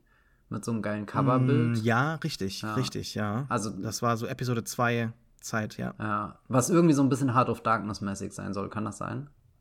Ja, ja, Weil ja. das hat sich ja, ja. Ich erinnere mich gerade an den. Titel nicht. Ja. Ich glaube, der Planetenname ist im Titel oder so. Ist egal. Also ich bin jetzt auch überhaupt nicht pro Mace Window. Ähm, also, dass er zurückkehrt. Du hast schon schön beschrieben, was seine Rolle irgendwie in Episode 3 ist und dass es ziemlich passend wäre. Es ist halt, ja, keine Ahnung. äh, ich hoffe einfach, dass Samuel Jackson genug Marvel-Verträge noch zu erfüllen hat. Und ja, das ist, Und dann irgendwie aufhört zu Schauspielern. keine Ahnung. Ich meine, weiß nicht. Der ist ja auch schon alt. Aber das hält ihn ja nicht davon ab, irgendwie noch hier mit, mit Brie Larson in Captain Marvel so einen Buddy-Kopffilm irgendwie zu drehen. Also, und, und hat er nicht gerade eben auch erst auf, auf Apple TV so eine Miniserie veröffentlicht, wo ich mir auch gefragt habe, wann ist denn die bitte schön entstanden? Das ist, also Samuel Jackson ist, glaube ich, ein. Er ist nicht umsonst der lukrativste Schauspieler aller Zeiten, glaube ich, oder? Also der, der in den, also wenn man all das, das Boxoffice seiner Filme zusammenrechnet, ist er erst auf Number One, oder? Aber würdest du sagen, Avengers ist erfolgreich, weil Samuel Jackson mitgespielt hat? Also es ist halt irgendwie auch so ein. Nee, aber Star Wars ja auch nicht wegen ihm. Ja, ja, nee, ich, ich meine nur, also, weil, weil du das jetzt gerade gesagt hast, lukrativster Schauspieler hat halt ein, das ist halt der Vorteil, wenn du irgendwie überall mit drin steckst und überall so eine kleine Rolle. Naja, irgendeinen Grund muss es ja gegeben haben, warum Captain Marvel so erfolgreich war. Na, ich glaube, das ist jetzt nicht auf Samuel Jackson zurückzuführen, Sascha Brittner. Auf die Katze, auf die Katze. Einigen wir uns auf die auf Katze, Goose. Matthias. Wusstest du, dass der Name aus Top Gun ist? Ja, ja, ja. Ich weiß, ich weiß. Guck, krass, ich habe oder? den Film gesehen tatsächlich und äh, das war's. Das, das lasse ich alles. Es ist ein Film, den ich gesehen habe. Ziemlich guter Quinlan Film, den du dann gesehen hast, nehme ich an. Quinlan Vos ist an einer Stelle auch noch mal zu sehen. Ist er das Fans. wirklich? Nee, ich glaub's nicht. Ich, äh, es ist ein Mensch mit äh, leichtem Tan und, ähm, und Dreadlocks. Es würde passen, aber es wäre schon also, also ich die Szene wäre ja vorbei. Es, es wäre jetzt spannend gewesen, wenn man Quinlan Vos gesehen hätte da in Jedi Stasis. Also äh, das, das wäre natürlich traurig gewesen, weil die Figur angeteased jetzt direkt schon verblasen wird in der nächsten Folge. Aber immerhin hätte das dann so einen Schockmoment gehabt, dass er jemanden kennt. Aber dann hätte er auch er reagieren müssen. Also das dachte mir ja. halt, er ist einfach weitergegangen und wenn das, wenn er wirklich kurz zuvor ihn noch namentlich äh, gedroppt hat, dann, dann kann er jetzt nicht einfach so dastehen. Gerade wenn, wenn der Jedi, der ja ins äh, Bild näher gefasst wird, auch mit einer richtigen Reaktion von Obi-Wan ja jemand anders ist. Das, also ich glaube nicht, dass das Quinlan Vos war. Naja. Ben Kenobi braucht ein Ablenkungsmanöver. Das bietet ihm Tale an, indem sie sich an Reva wendet, gibt sich als Doppelspionin zu erkennen, haben wir eben schon erwähnt. Sie spricht davon, dass auf Florum gerade die Jedi sind, im Sata-Sektor sind sie auch. Haben wir ja schon mal gehört, gibt es ein paar Expanded Universe-Referenzen. Who cares? Ja. Denn was mir wieder so ein bisschen hier missfällt, ist das Schauspiel von Moses Ingram, wie sie da zum Beispiel an einer Stelle dann halt so betont, so, yeah, I could believe you, unless, unless of course you're lying. Also das war irgendwie, also es ist ja in Ordnung, wenn Raver so ist und auch so getrieben und auch sich immer so beweisend und halt einfach unangenehme Person. Aber äh, ich fand's, ich fand's nicht gut. Ich fand's dann auch nicht so toll, wie Thaler sich aus der Situation befreit mit diesem Hand Combat. Also sie haut da einfach dem Stormtrooper auf die Mütze und dem anderen zieht sie den Helm runter. Also ich finde mit die Action ist das Schlimmste in dieser ganzen Serie, neben dem Writing. Aber das ist natürlich auch miteinander eng verbunden. Wie soll man denn sonst eine, ja, unbewaffnete Jedi-Offizierin jetzt sich aus dieser Situation befreien können? Also, nicht Jedi-Offizierin. Einfach. Finde ich, find ich nicht gut. Rebellen. Hm. Rebellen, ja. Das ist ja noch keine Rebellion, aber naja. Das ist die Prä äh, fand, wie, Sag mal was zu Moses ah, Ingram. Na, weil es ist ja momentan richtig schwierig, was dazu zu sagen, habe ich das Gefühl. Viele Leute halten sich auch zurück, weil sie jetzt nicht von Disney mit einem Call-out oder sowas äh, erlegt werden, gecancelt werden möchten. Aber ich finde es. Ich, ich kann, es ist natürlich immer ganz subjektiv, wie man Schauspiel empfindet oder wie man halt manche Sachen halt als passend oder unpassend äh, äh, wahrnimmt. Aber ähm, das hat, das fand ich nicht so toll in der Folge hier. Also in den Folgen zuvor hat es mir besser gefallen. Und, und hier in, dem, in, in der Interaktion mit den, mit den zwei äh, Frauen hier, mit, mit kleiner Leia und mit, mit, mit Thaler, fand ich das echt ein bisschen nervig fast schon. Ich finde eigentlich, da schließt sie. Ich habe ja ganz am Anfang bei dieser zweiten Folge, wo sie doch Obi-Wan so auflauert und dann das Singen leicht anfängt, Obi-Wan. Und ehrlich gesagt ist das für mich jetzt die stärkere Version, weil sie ja weiß, sie hat beide irgendwie in ihrem Lager jetzt leer in der Folterkammer und Obi-Wan irgendwo in der Festung und mein Gott, da wird er sicher nicht rauskommen und jetzt kommt da halt noch irgendwie so eine Offizierin daher und labert was weiß ich was. Also das mochte ich schon. Auch dieses Unless, wie sie sagt, das hat mich sehr an Ellen Ehrenreich erinnert. Der sagt doch irgendwann auch in Solo irgendwie so ein Unless. äh, keine Ahnung. Also dieses, du bist jung und so ein halbes Schlitzohr und du weißt irgendwie, gerade kann dir niemand was und also was ich tatsächlich dann sogar stärker fand, war hier Indira Varma, wie sie dieses sagt, uh, of course I'm the spy. Und, und das, das ist, also für mich ist das wirklich ein schönes Echo von, von dieser anderen Szene, weil, weil in beiden Momenten hast du kurz das Gefühl, okay, ihr entgleitet die Situation und dann konzentriert sie sich sehr stark und, und haut so einen Satz raus, wo ich davor saß und dachte, ja, okay, ich hätte es jetzt geglaubt, aber gut, ich bin auch sehr leichtgläubig. Mhm, äh, das, das, ja, das ist so, so, ein, so ein zweiter großer Standout für mich in der Folge eigentlich. Ja, ja. Das hatte ich auch nicht erwartet. Und ja. das war auch gut gespielt. Ne? Also ich finde, sie fügt der Serie wirklich sehr viel hinzu, dass man da direkt irgendwie so zwischen diesen zwei starken Schauspielern dann einen Chip irgendwie macht. Das überrascht mich dann auch nicht. Das ist irgendwie passend. Ähm, Ganz kurz, äh, weil, weil du jetzt ja. äh, hier diese, dieses Handgemenge und so. Ich fand es ein bisschen schade, dass sie sich so rausgeredet haben aus der Szene. Also ich verstehe, warum ja. sie es gemacht haben. Aber die beiden waren gerade so on fire. Also ich war wirklich richtig involviert. Ich hätte einfach noch gern so, so zwei, man drei Sätze weiter. Raus, ne? Ja, ja. Also die, die Sache ist halt, wenn sie weitergemacht hätten, dann hätten sie den Konflikt dort klären müssen. Also nochmal kannst du sie nicht davon kommen lassen. Das hätte nicht funktioniert und äh, ja, es ist, ich, ja, kann, ich glaube, sie wussten, sie haben eine ziemlich gute Szene geschrieben und gespielt und ja, dann gehst du irgendwie weiter, weil jetzt kommt halt der Action-Part. Ja, Gott sei Dank. Und das war auch mal ein Action-Part, der ganz gut ist. Obi-Wan Kenobi darf dann im Dunkeln gegen die Stormtrooper ankämpfen, wie Galen Merrick in The Force Unleashed. Was mich aber gestört hat, ist, dass sein Lichtschwert an der Rüstung eines Stormtroopers abprallt. Das sieht nicht so aus, oder? Also ich habe mich da nicht verguckt.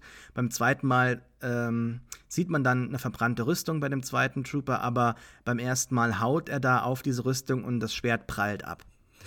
Das ist mir nicht wissen, denn, wissen denn diese Leute nicht, wie Lichtschwerter funktionieren? Also, das ist wirklich sehr ärgerlich. Das, das ist dafür, dass der andere hier letzte Folge komplett durchgelasert wurde, hier gezweiteilt. Äh, Ach. Kriegt Obi-Wan dieses Mal ah, zum Matthias, Matthias. Gott sei Dank geht die Szene dann sehr schnell voran, sodass man sich gar nicht daran aufhalten kann, soll, muss.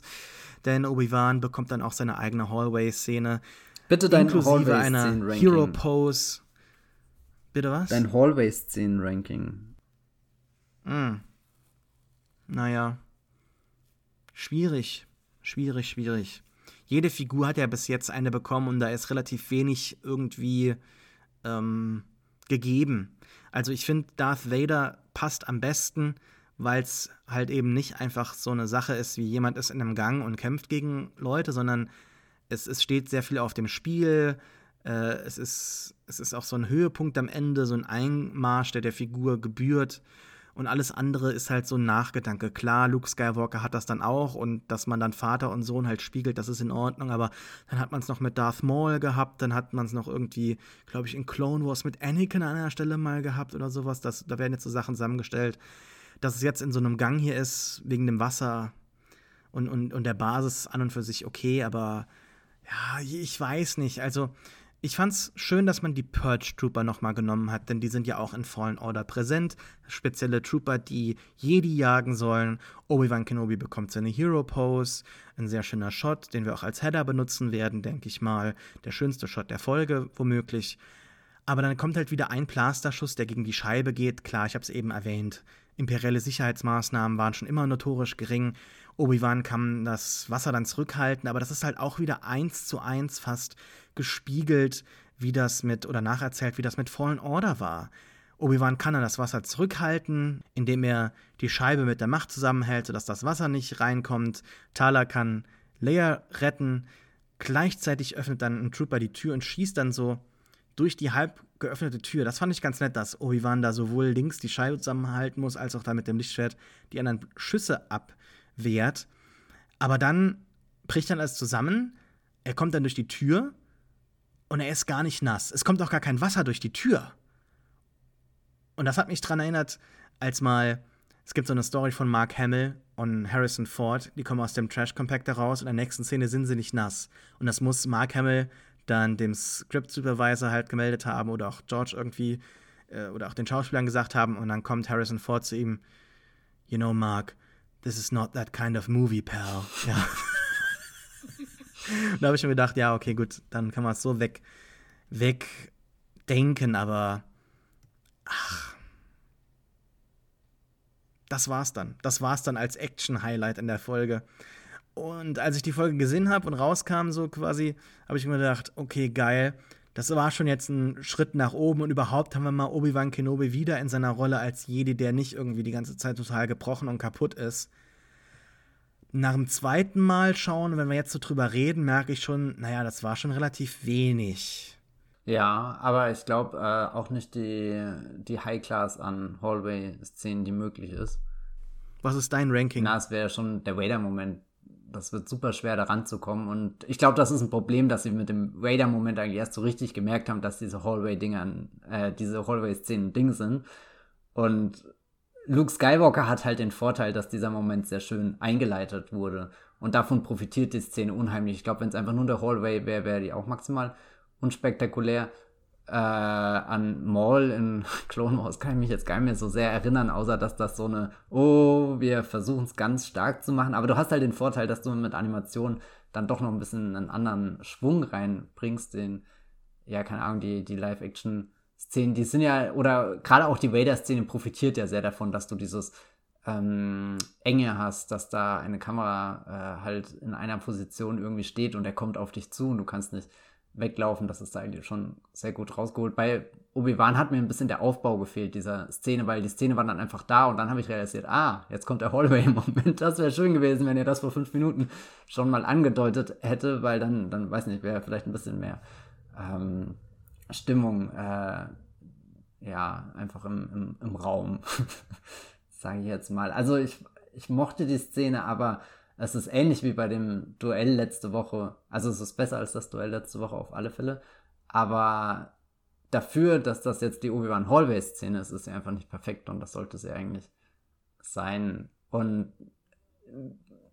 ich mag eigentlich, wie sie stattfindet. Also, dass, dass er in diesem Unter Unterwassergang ist, dass das Wasser reinkommt, dass irgendwie auf der einen Seite Taller und Leia, auf der anderen Seite die Stormtrooper. Also, da sind schon viele ähm, Elemente drin, die, die so, so gegenseitig an, an ihm zerren, ihn fast schon zerreißen. Äh, also so, so, nicht nur, dass das Glas splittert langsam und du siehst, wie die, wie die Risse immer weiter hochgehen und fragst dich, um Gottes Willen, wie soll das überhaupt noch halten? Der Druck muss doch immens sein, sondern auch irgendwie, Obi-Wan zerreißt sich. Einmal die Anstrengung in seinem Gesicht, aber auch irgendwie, er weiß ja gar nicht, wohin er da genau schauen soll. Fokussiert er sich jetzt auf, auf eben die Scheibe, die springt oder auf die, die Stormtrooper, die da schon durch die Tür äh, gucken, äh, irgendwie ihre Waffe durchstecken und so weiter. Das, ja, ähm, aber es gibt diese eine tolle Einstellung, wo er im Gang steht. Das ist schon, habe ich mir gedacht, jawohl, sie haben zumindest diesen Shot abgehakt. Jetzt halten wir nach fast irgendwie drei Stunden Obi-Wan Kenobi einen Shot hoch.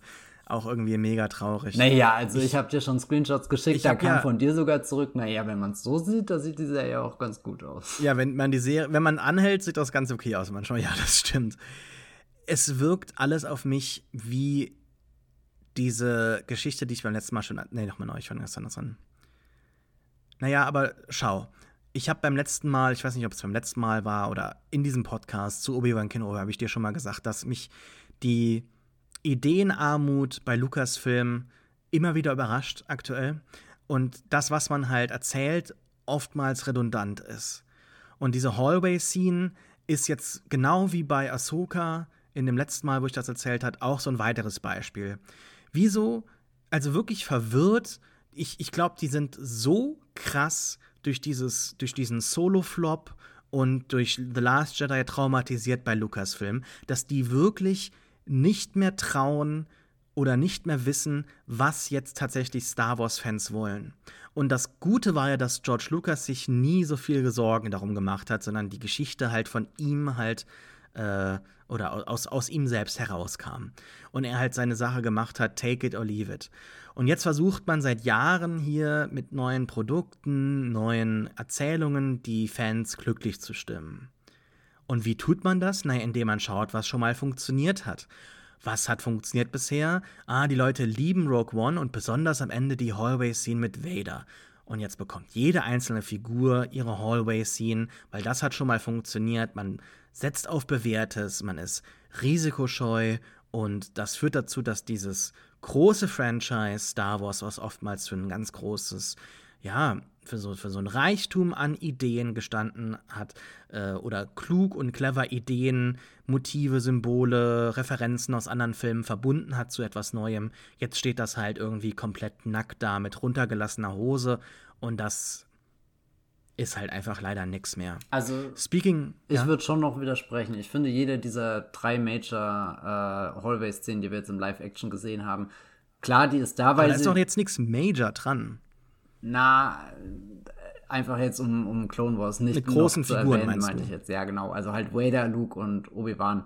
Das sind ja schon irgendwie, da, da merkt man richtig, okay, da, da hat jemand jetzt die Idee, wir schenken jeder dieser Figuren eine Szene, aber es ist dann eben nicht nur als äh, Ausstellungsstück sozusagen, sondern ich finde, jeder hat sich da schon Gedanken gemacht, was können wir über die Figur im Mittelpunkt erzählen. Und bei Vader funktioniert das einmalfrei.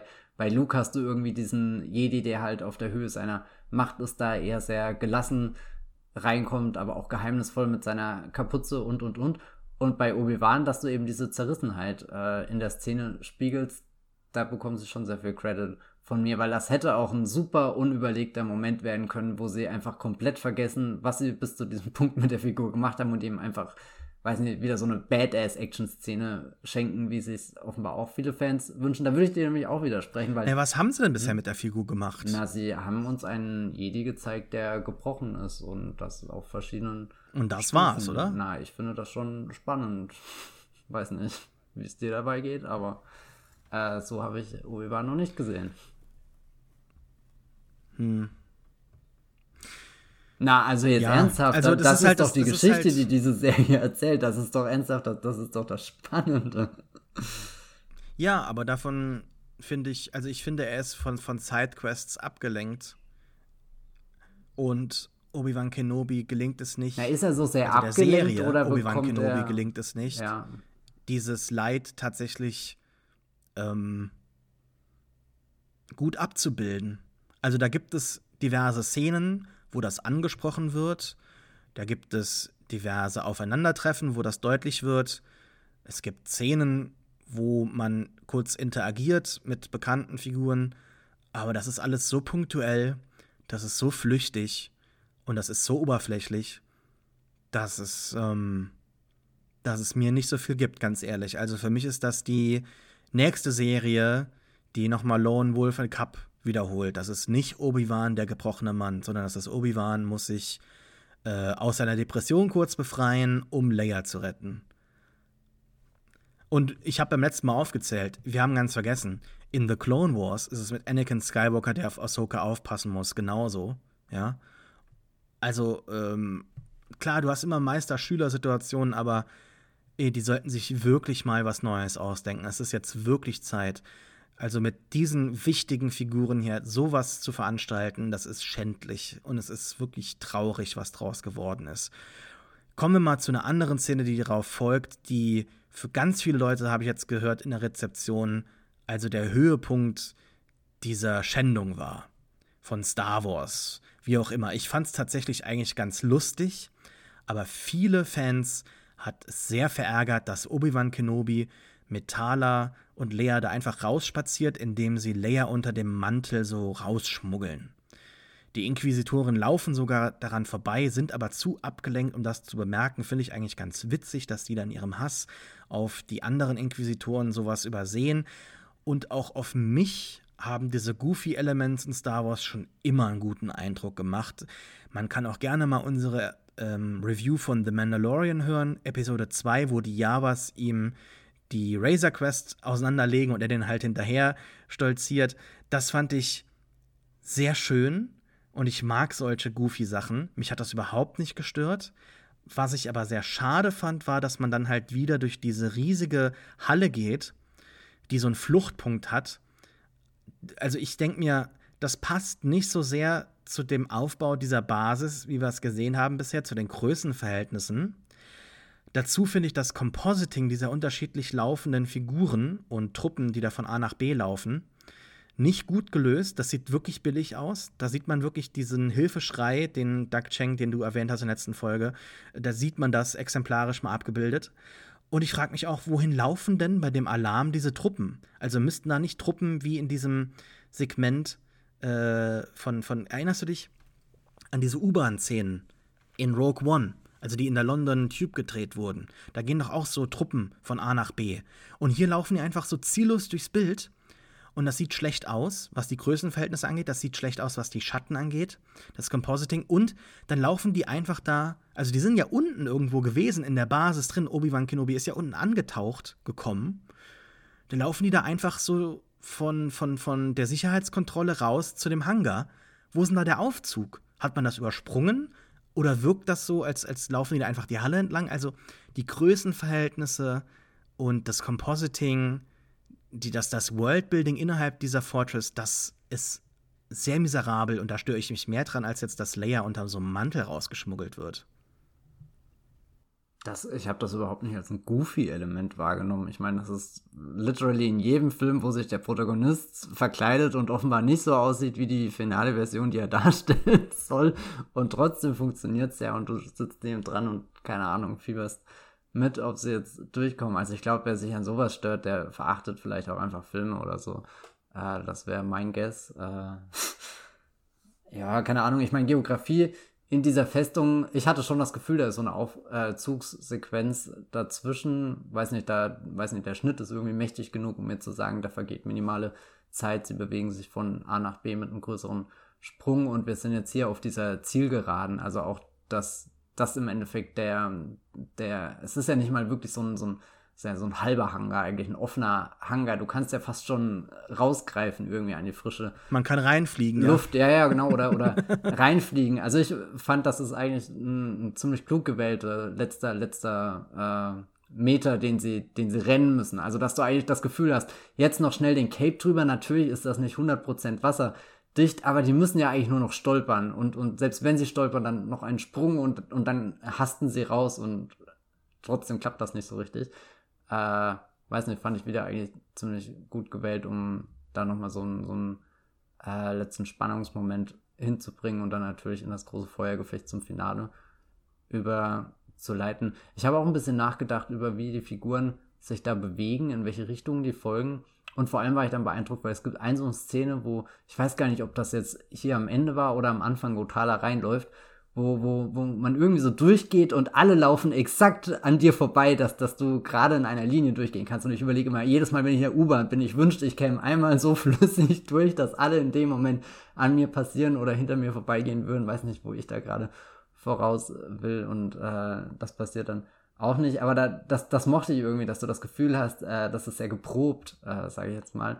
Irgendwie, die, die gehen bestimmte Schritte ähm, hat für mich schon den, den Vibe gehabt von, das ist gerade hier, da ist äh, viel los einfach. Es wirkte so eine, so eine kleine Aufbruchsstimmung in, in dieser Station. Also eigentlich finde find ich die Inquisitorenfestung schon den Ort in der Serie, der vielleicht am greifbarsten ist, wenn wir jetzt nicht unbedingt auf Tatooine sind, wo es schon viel mehr Bilder gibt, irgendwie, die das noch äh, stützen. Weiß nicht, dass du diesen Ort äh, fühlen kannst ich meine, sie sind auch ein bisschen davon entfernt, was.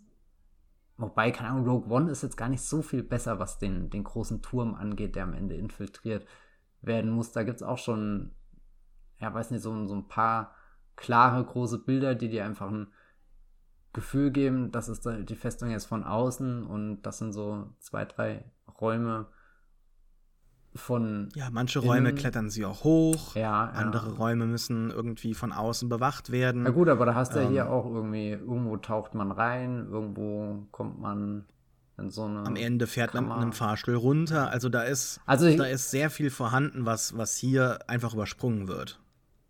Ja, also es geht jetzt nicht darum, Rogue One nur zu verteidigen, aber da muss man, glaube ich, schon ganz kurz sagen, also das haben die schon besser hinbekommen. Ich meine, Rogue One ist insgesamt, glaube ich, der inszenatorisch ja, tollere Film. Ich bin auch immer ein bisschen hin und her gerissen. Ich habe das Gefühl, wir sind hier in der Episode angelangt, wo sie am besten ähm, oder wo so am besten das Zusammenspiel zum Vorschein kommt zwischen den Möglichkeiten, die die Story will und die Möglichkeiten, die das Volume oder so hergibt, weil du hast halt enge, dunkle Räume und äh, es sieht am, am echtesten, sage ich jetzt mal, aus. Ich weiß gar nicht, ob ich das Wort richtig verwenden will, aber äh, was mich ein bisschen gestört hat, war tatsächlich dieser, mh, hm, dass wenn sie unter Wasser sind, dass du so, so ein, so ein, so ein Sumpfgrün einfach nur um dich rum hast.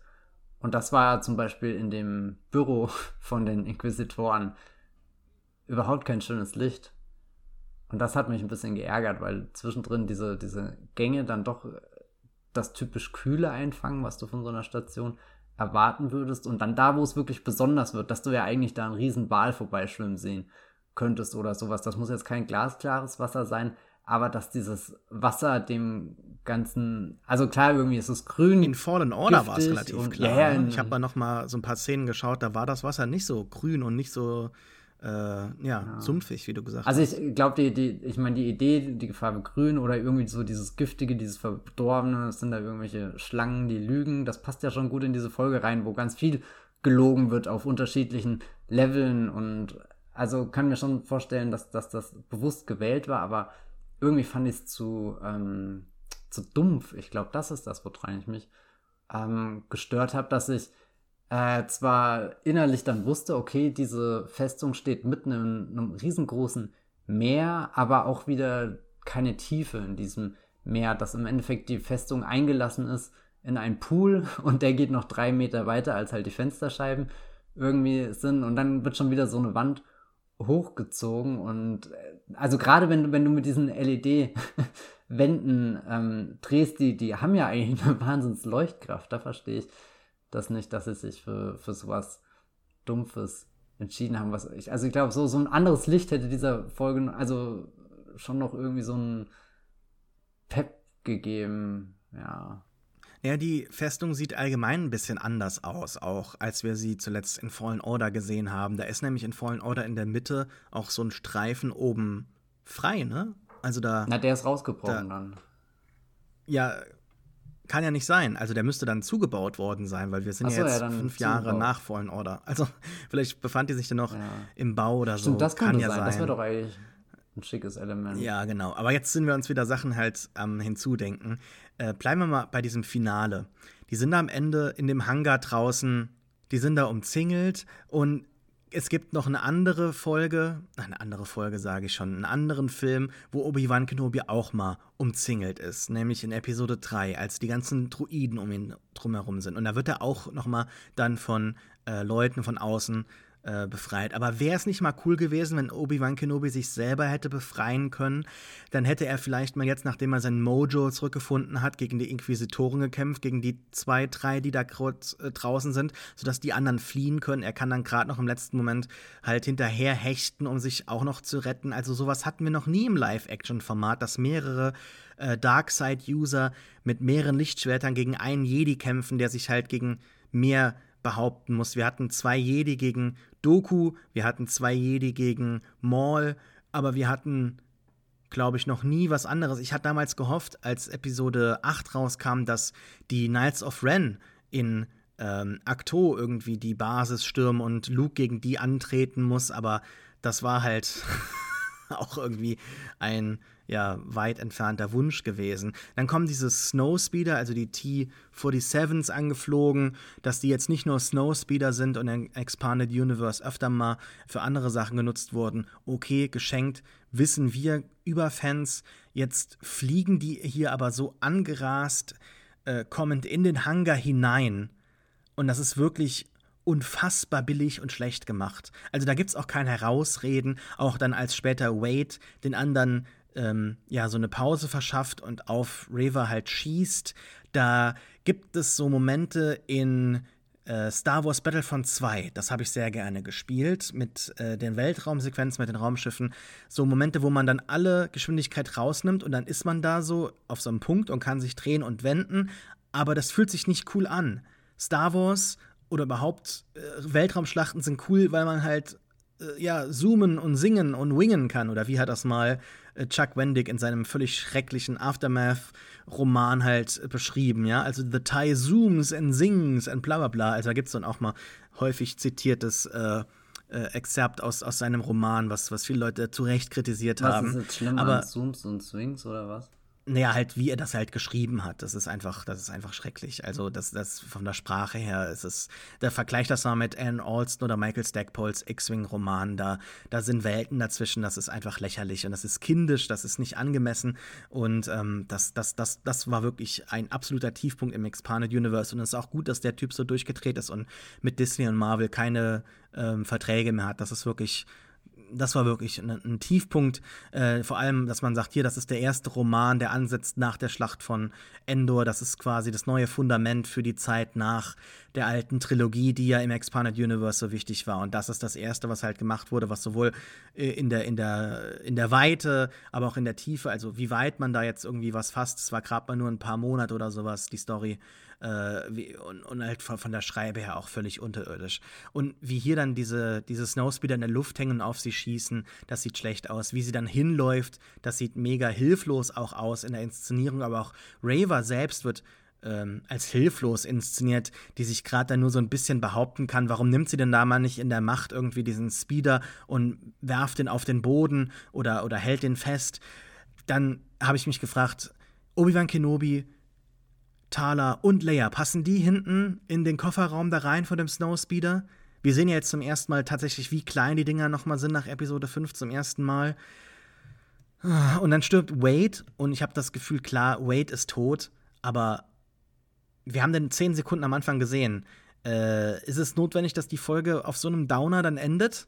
Also fand ich irgendwie komisch. Und was mich dann auch noch gestört hat, als sie dann bei dem Transportschiff ankommen, dann ähm, ist dann die Stimmung natürlich schlecht, weil der Roken, heißt er, heißt er, ne, rausfinden muss, dass der Wade gestorben ist.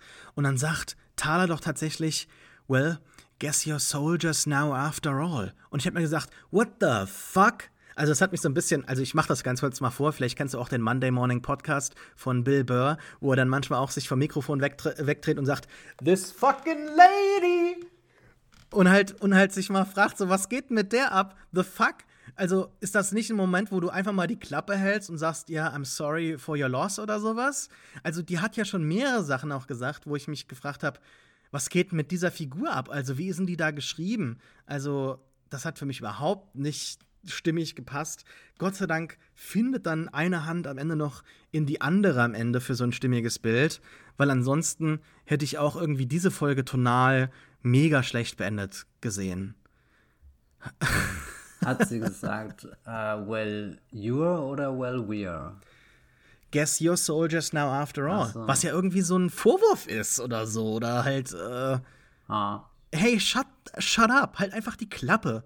Was soll das denn? Also, äh, so gefühllos. Das passt ja auch zu dem Punkt, den ich beim letzten Mal genannt habe hier. Well, ähm, äh, ich weiß nicht mehr genau, was er gesagt hat, aber ja, als ich dann gesehen habe, wofür das Imperium steht, dann habe ich mich anders entschieden. Also eine Figur, die teilweise gut geschrieben ist, sehr toll gespielt immer, aber irgendwie manchmal Sachen sagt, die mich irgendwie zur Weißglut bringen, wo ich mir halt denke, das passt doch überhaupt nicht. Was soll das denn? Also habt doch mal ein bisschen äh, Spitzengefühl da. Also das ist doch völlig schrecklich. Aber Na, für mich fühlte sich das wie so ein Satz an, der eigentlich auch sehr gut in Rogue One hätte fallen können, wo halt einfach nochmal klar gemacht wird, dass es eigentlich ein Kriegszustand ist, in dem wir uns befinden. Und bei ihr fand ich das Interessante, weil sie ja eigentlich noch die, die imperiale Uniform anhat und dann quasi in, in die Hände der, der, weiß nicht, der Guten zurückgeht von den Bösen und irgendwie feststellen, naja gut, so unterschiedlich sind wir dann auch nicht. Es sind Soldaten auf beiden Seiten, die gerade gestorben sind.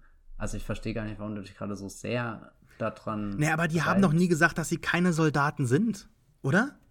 Na, aber also, sie haben schon, sich anders schon definiert haben. vielleicht diese Fantasie von wir sind jetzt äh, keine Ahnung eben die Guten und und sie bricht das wieder runter eben auf dieses Level, was äh, wie das Rogue One auch sehr schön macht in dieser Szene, wo Cassian aus dem Briefing rauskommt und dann nochmal mit dem Captain redet, der ihm einfach nochmal die komplette Mission neu erklärt und sagt, naja, und wenn soweit ist, dann drückst du den Abzug. Und das ist ja eigentlich eine, eine, eine unfassbare Szene, nachdem Star Wars lange Zeit äh, sehr, sehr, sehr gut da drin war, einfach, keine Ahnung, äh, ja, jetzt die, reden wir aber über Rogue One und mhm. nicht über diese Folge oder diese Szene. Nee, ich finde eben. Weil wenn sie sagt, after all, das würde ja behaupten oder das unterstellt, dass sie sich vorher nicht so gefühlt haben oder dass sie das verneint haben. Naja, dass oder das dass du halt jetzt wirklich mal mit dem Tod konfrontiert bist.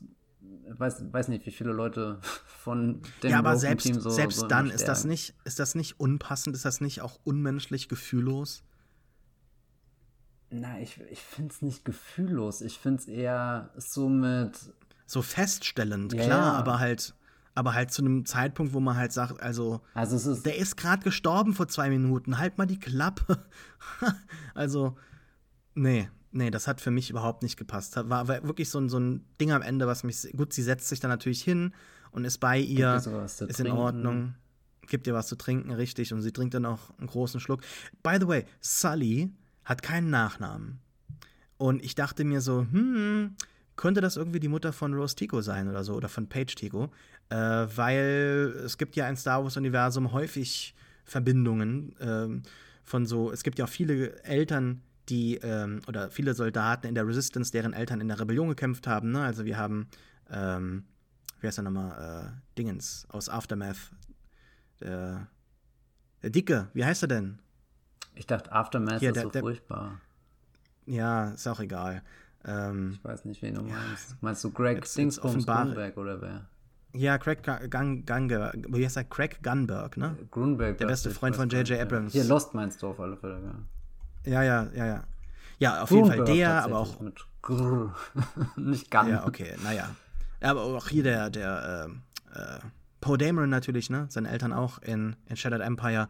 Also äh, man muss das nicht immer verbinden, zumal wir auch sowieso relativ wenige asiatische Charaktere haben. Aber da habe ich gedacht, hm, könnte das sein? Da habe ich geguckt, nein, es gab einen Comic, der scheinbar Rose Ticos Eltern vorgestellt hat.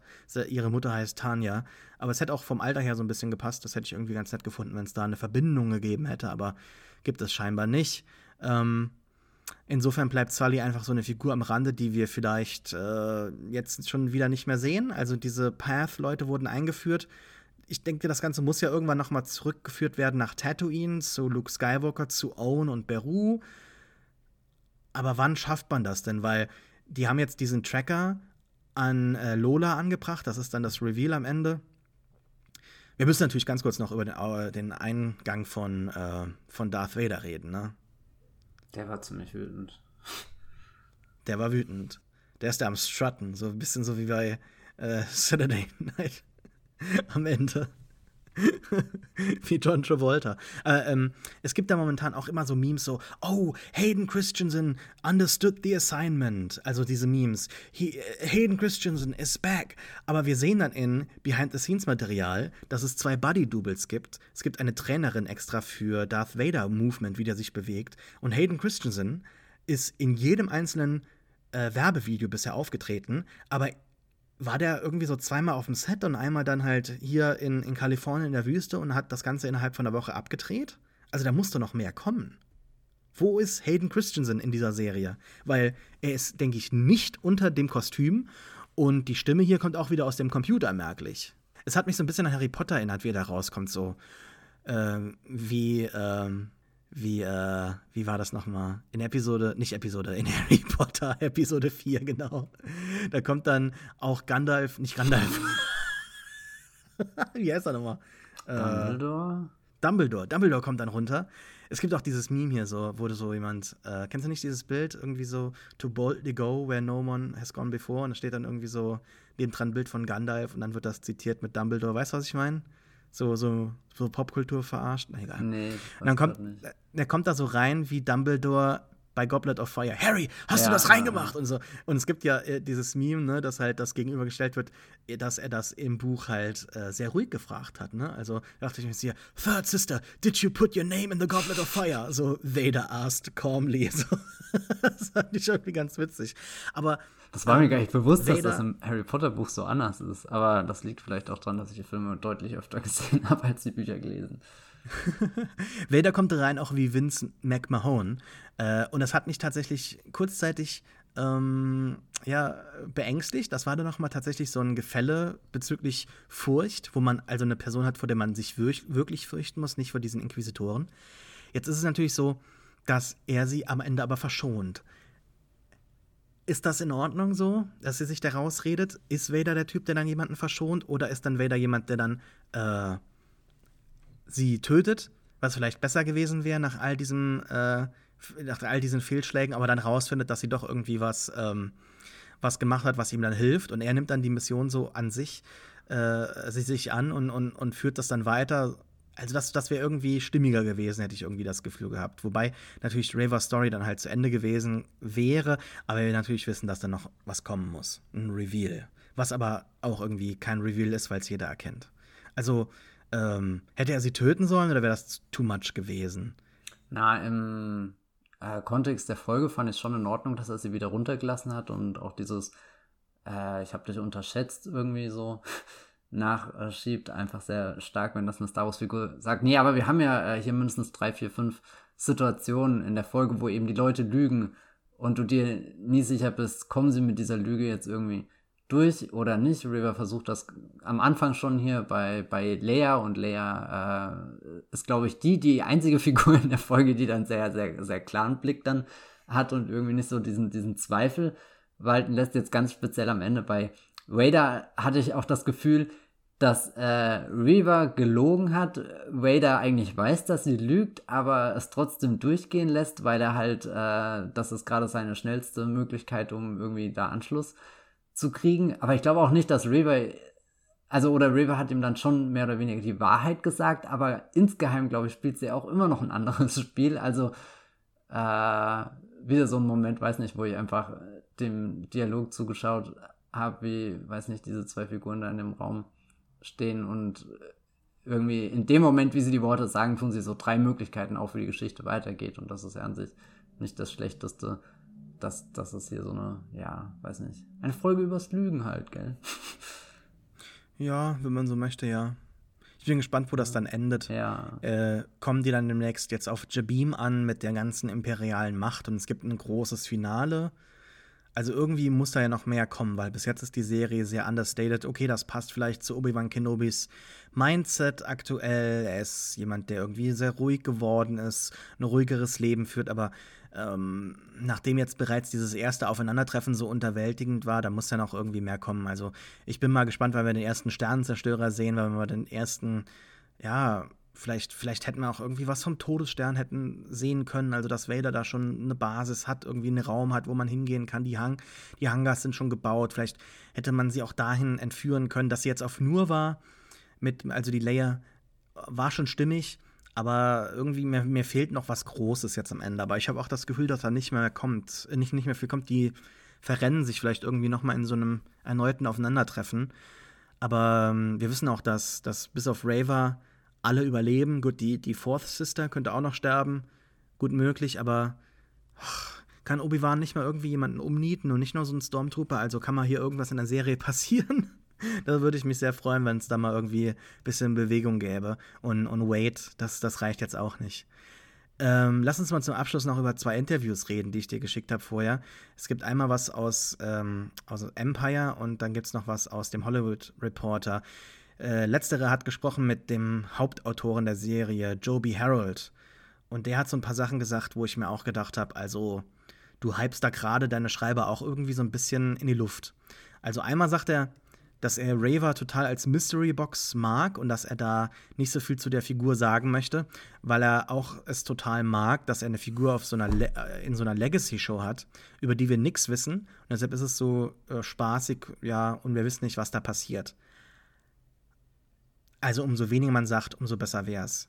Aber wir wissen doch eigentlich, was passiert mit ihr, oder? Das ist doch kein Reveal mehr, dass sie dann ein Padawan ist, der aus Episode 6, äh, aus Episode 3 da äh, verschwinden konnte. Na, nachdem ich das gelesen habe, dachte ich, gut, vielleicht haben sie so, ein, so eine Ecke mehr eingebaut in den Twist, dass nicht unbedingt sie in dieser ersten Szene war, sondern vielleicht ihre Schwester, ihr Bruder oder so, dass es nochmal eine Spur grausamer wird, dass vielleicht nicht sie direkt betroffen ist, aber sie zugeschaut hat oder sowas und das vielleicht deswegen auch geplagt ist von irgendwelchen Schuldgefühlen. Ich weiß nicht, also ich habe das gelesen und dachte mir, okay, irgendwas Größeres werden sie jetzt schon noch planen, weil ich glaube nicht, dass er so geredet hätte, wenn, wenn das die einzige Enthüllung wäre. Das, weiß nicht, die, die Folge wurde ausgestrahlt und das hatte ich das Gefühl, hat keiner daran gezweifelt, dass, dass dieser ähm, äh, Episode 3 Order 66 Flashback, dass der was anderes bedeuten könnte, außer irgendwie Vorgeschichte von River zu sein. Ja.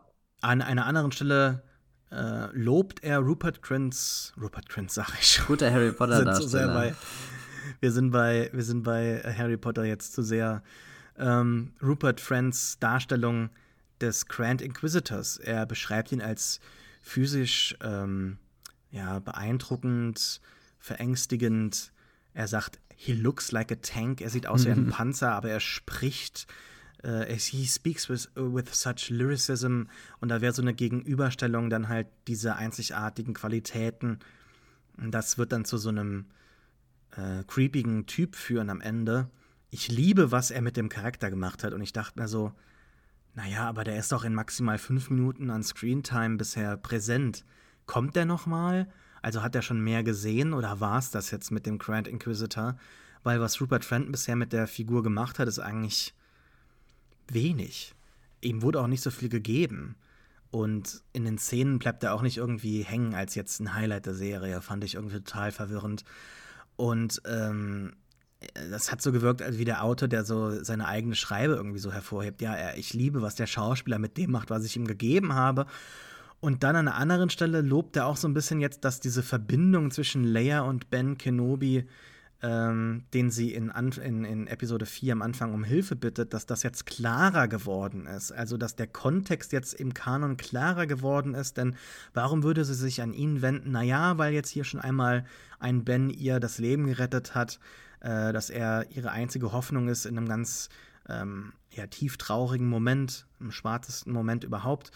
Und dass sie am Ende dann auch ihren Sohn danach benennt. Okay, ja, aber war die Verbindung nicht vorher auch klar? Obi-Wan Kenobi war auf der 10 TV 4 sogar am Ende. Also George ist ein Mann der Poesie, ja, der nicht nur Sachen innerhalb von Star Wars spiegelt oder sie so stellt, dass sie sich reimen, sondern auch seine Referenzen oftmals so halt bedient, dass es stimmige Reimmuster gibt,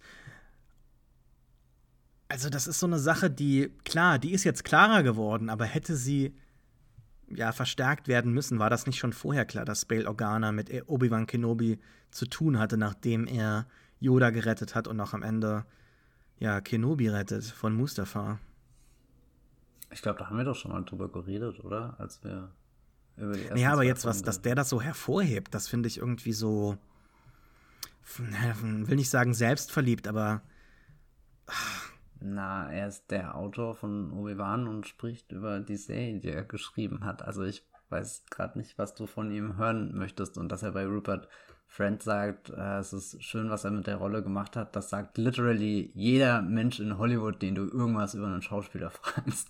Ja, okay, klar, aber in die Beschreibung, weiß ich nicht, stoße ich mich dran. Und noch mehr stoße ich mich an dem, was Kathleen Kennedy gesagt hat gegenüber Empire. Da hat sie gesagt, ja, es ist ganz witzig, denn äh, je mehr sie darüber gelernt hat, wie Games geschrieben werden, also dieses Persistent Storytelling, das ist so dieses, neues, dieses neue Buzzword, das die immer wieder erwähnen, ähm, dass das halt nicht alles nur äh, ja, so, so eine Trilogie ist oder dass das aufbaut, sondern dass das eine konstant aufeinander sich aufbauende, entwickelte Geschichte ist äh, dass das auch sehr nah an Star Wars wäre. Und da dachte ich so, stimmt das? Also haben wir so Star Wars erlebt früher? Eher nicht, oder? Also das, das unterstelle ich hier jetzt damit, mit dieser Frage noch am Ende. Ich, ich sehe das nicht so.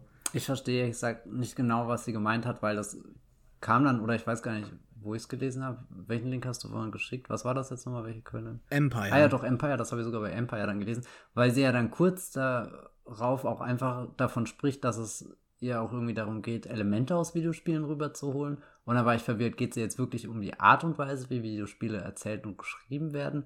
Oder geht es ihr einfach nur darum, dass äh, quasi der, der, der A-Star Wars-Kanon, äh, also sprich Live-Action-Serien und Filme, dass die mehr auf den B-C-Kanon mit Videospielen zugehen und die äh, akzeptieren, was ja Obi-Wan definitiv tut, dadurch, dass es so ein halber Jedi Fallen Order äh, Remake-Film geworden ist hier in Episode 4. Ja. Also sie sagt, ich, ich zitiere jetzt hier mal ja, direkt. There's intention around bringing in elements from the games, because there's a huge investment by people in Star Wars along the way. We have fun identifying who carries forward and what we reference and the history. You always want to feel that there's a story behind everything that's happening in Star Wars. So there's a lot of conversation that goes around that. Und das ist so eine Sache, also das fühlt sich nicht so für mich an, als, als spräche da jetzt jemand, der Star Wars wirklich vollends so durchdrungen hat, sondern jemand, der so von außen so beobachtet hat und so gemerkt hat, was funktioniert, wie das Ganze funktioniert. Ähm, und, und jetzt so ein bisschen sehr oberflächlich darüber redet. Also, you always feel there's a history behind everything. Okay, ja, aber ähm, es gab auch durchaus mal neue Dinge. also, das, das fühlt sich. Also, diese, dieses Zitat zeigt mir ganz deutlich, warum sich Star Wars irgendwie im Kreis dreht. Und momentan total mit so einer Selbstbeschäftigung halt äh, im Sand feststeckt. Also, dass wir so, so Scharnierelemente erzählt bekommen, anstatt mal was komplett Neues zu machen. Von mir aus, von mir aus auch Ryan Johnsons neue Trilogie. Also, ich bin jetzt echt an dem Punkt, wo ich sage, also, wenn es was ganz Neues ist, dann let's go, mach mal.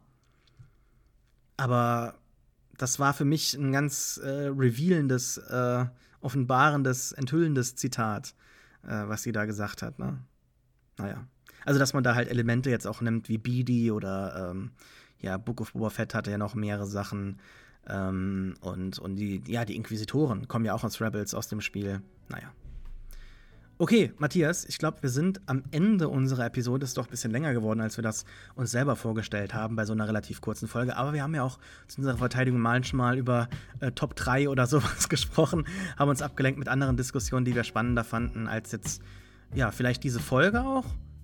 Ich denke, dass das auf jeden Fall noch äh, Luft hat nach oben und, ähm, und dass man da vielleicht noch was Größeres draus baut. Vielleicht kann ja tatsächlich danach, wie bei so einem guten Film, ich meine, Rogue One hatte ja auch ähm, dieses große Finale, was so ein paar Unstimmigkeiten am Ende irgendwie so ein bisschen weggewischt hat. Ne? Insofern, ja, vielleicht kann da am Ende nochmal die Serie äh, auch in einem Höhepunkt mit Obi-Wans Leistung, seiner persönlichen Leistung auch nochmal als Serie irgendwie äh, brillieren. Okay, Matthias, vielen Dank für diesen Podcast. Hat mir wie immer viel Spaß gemacht. Und äh, wir hören uns dann beim nächsten Mal zu Episode 5. Ich bin gespannt, ob das uns ja auch so ein bisschen besser gefällt und was wir dann singen. Vielen Dank fürs Zuhören. Ciao. Ciao.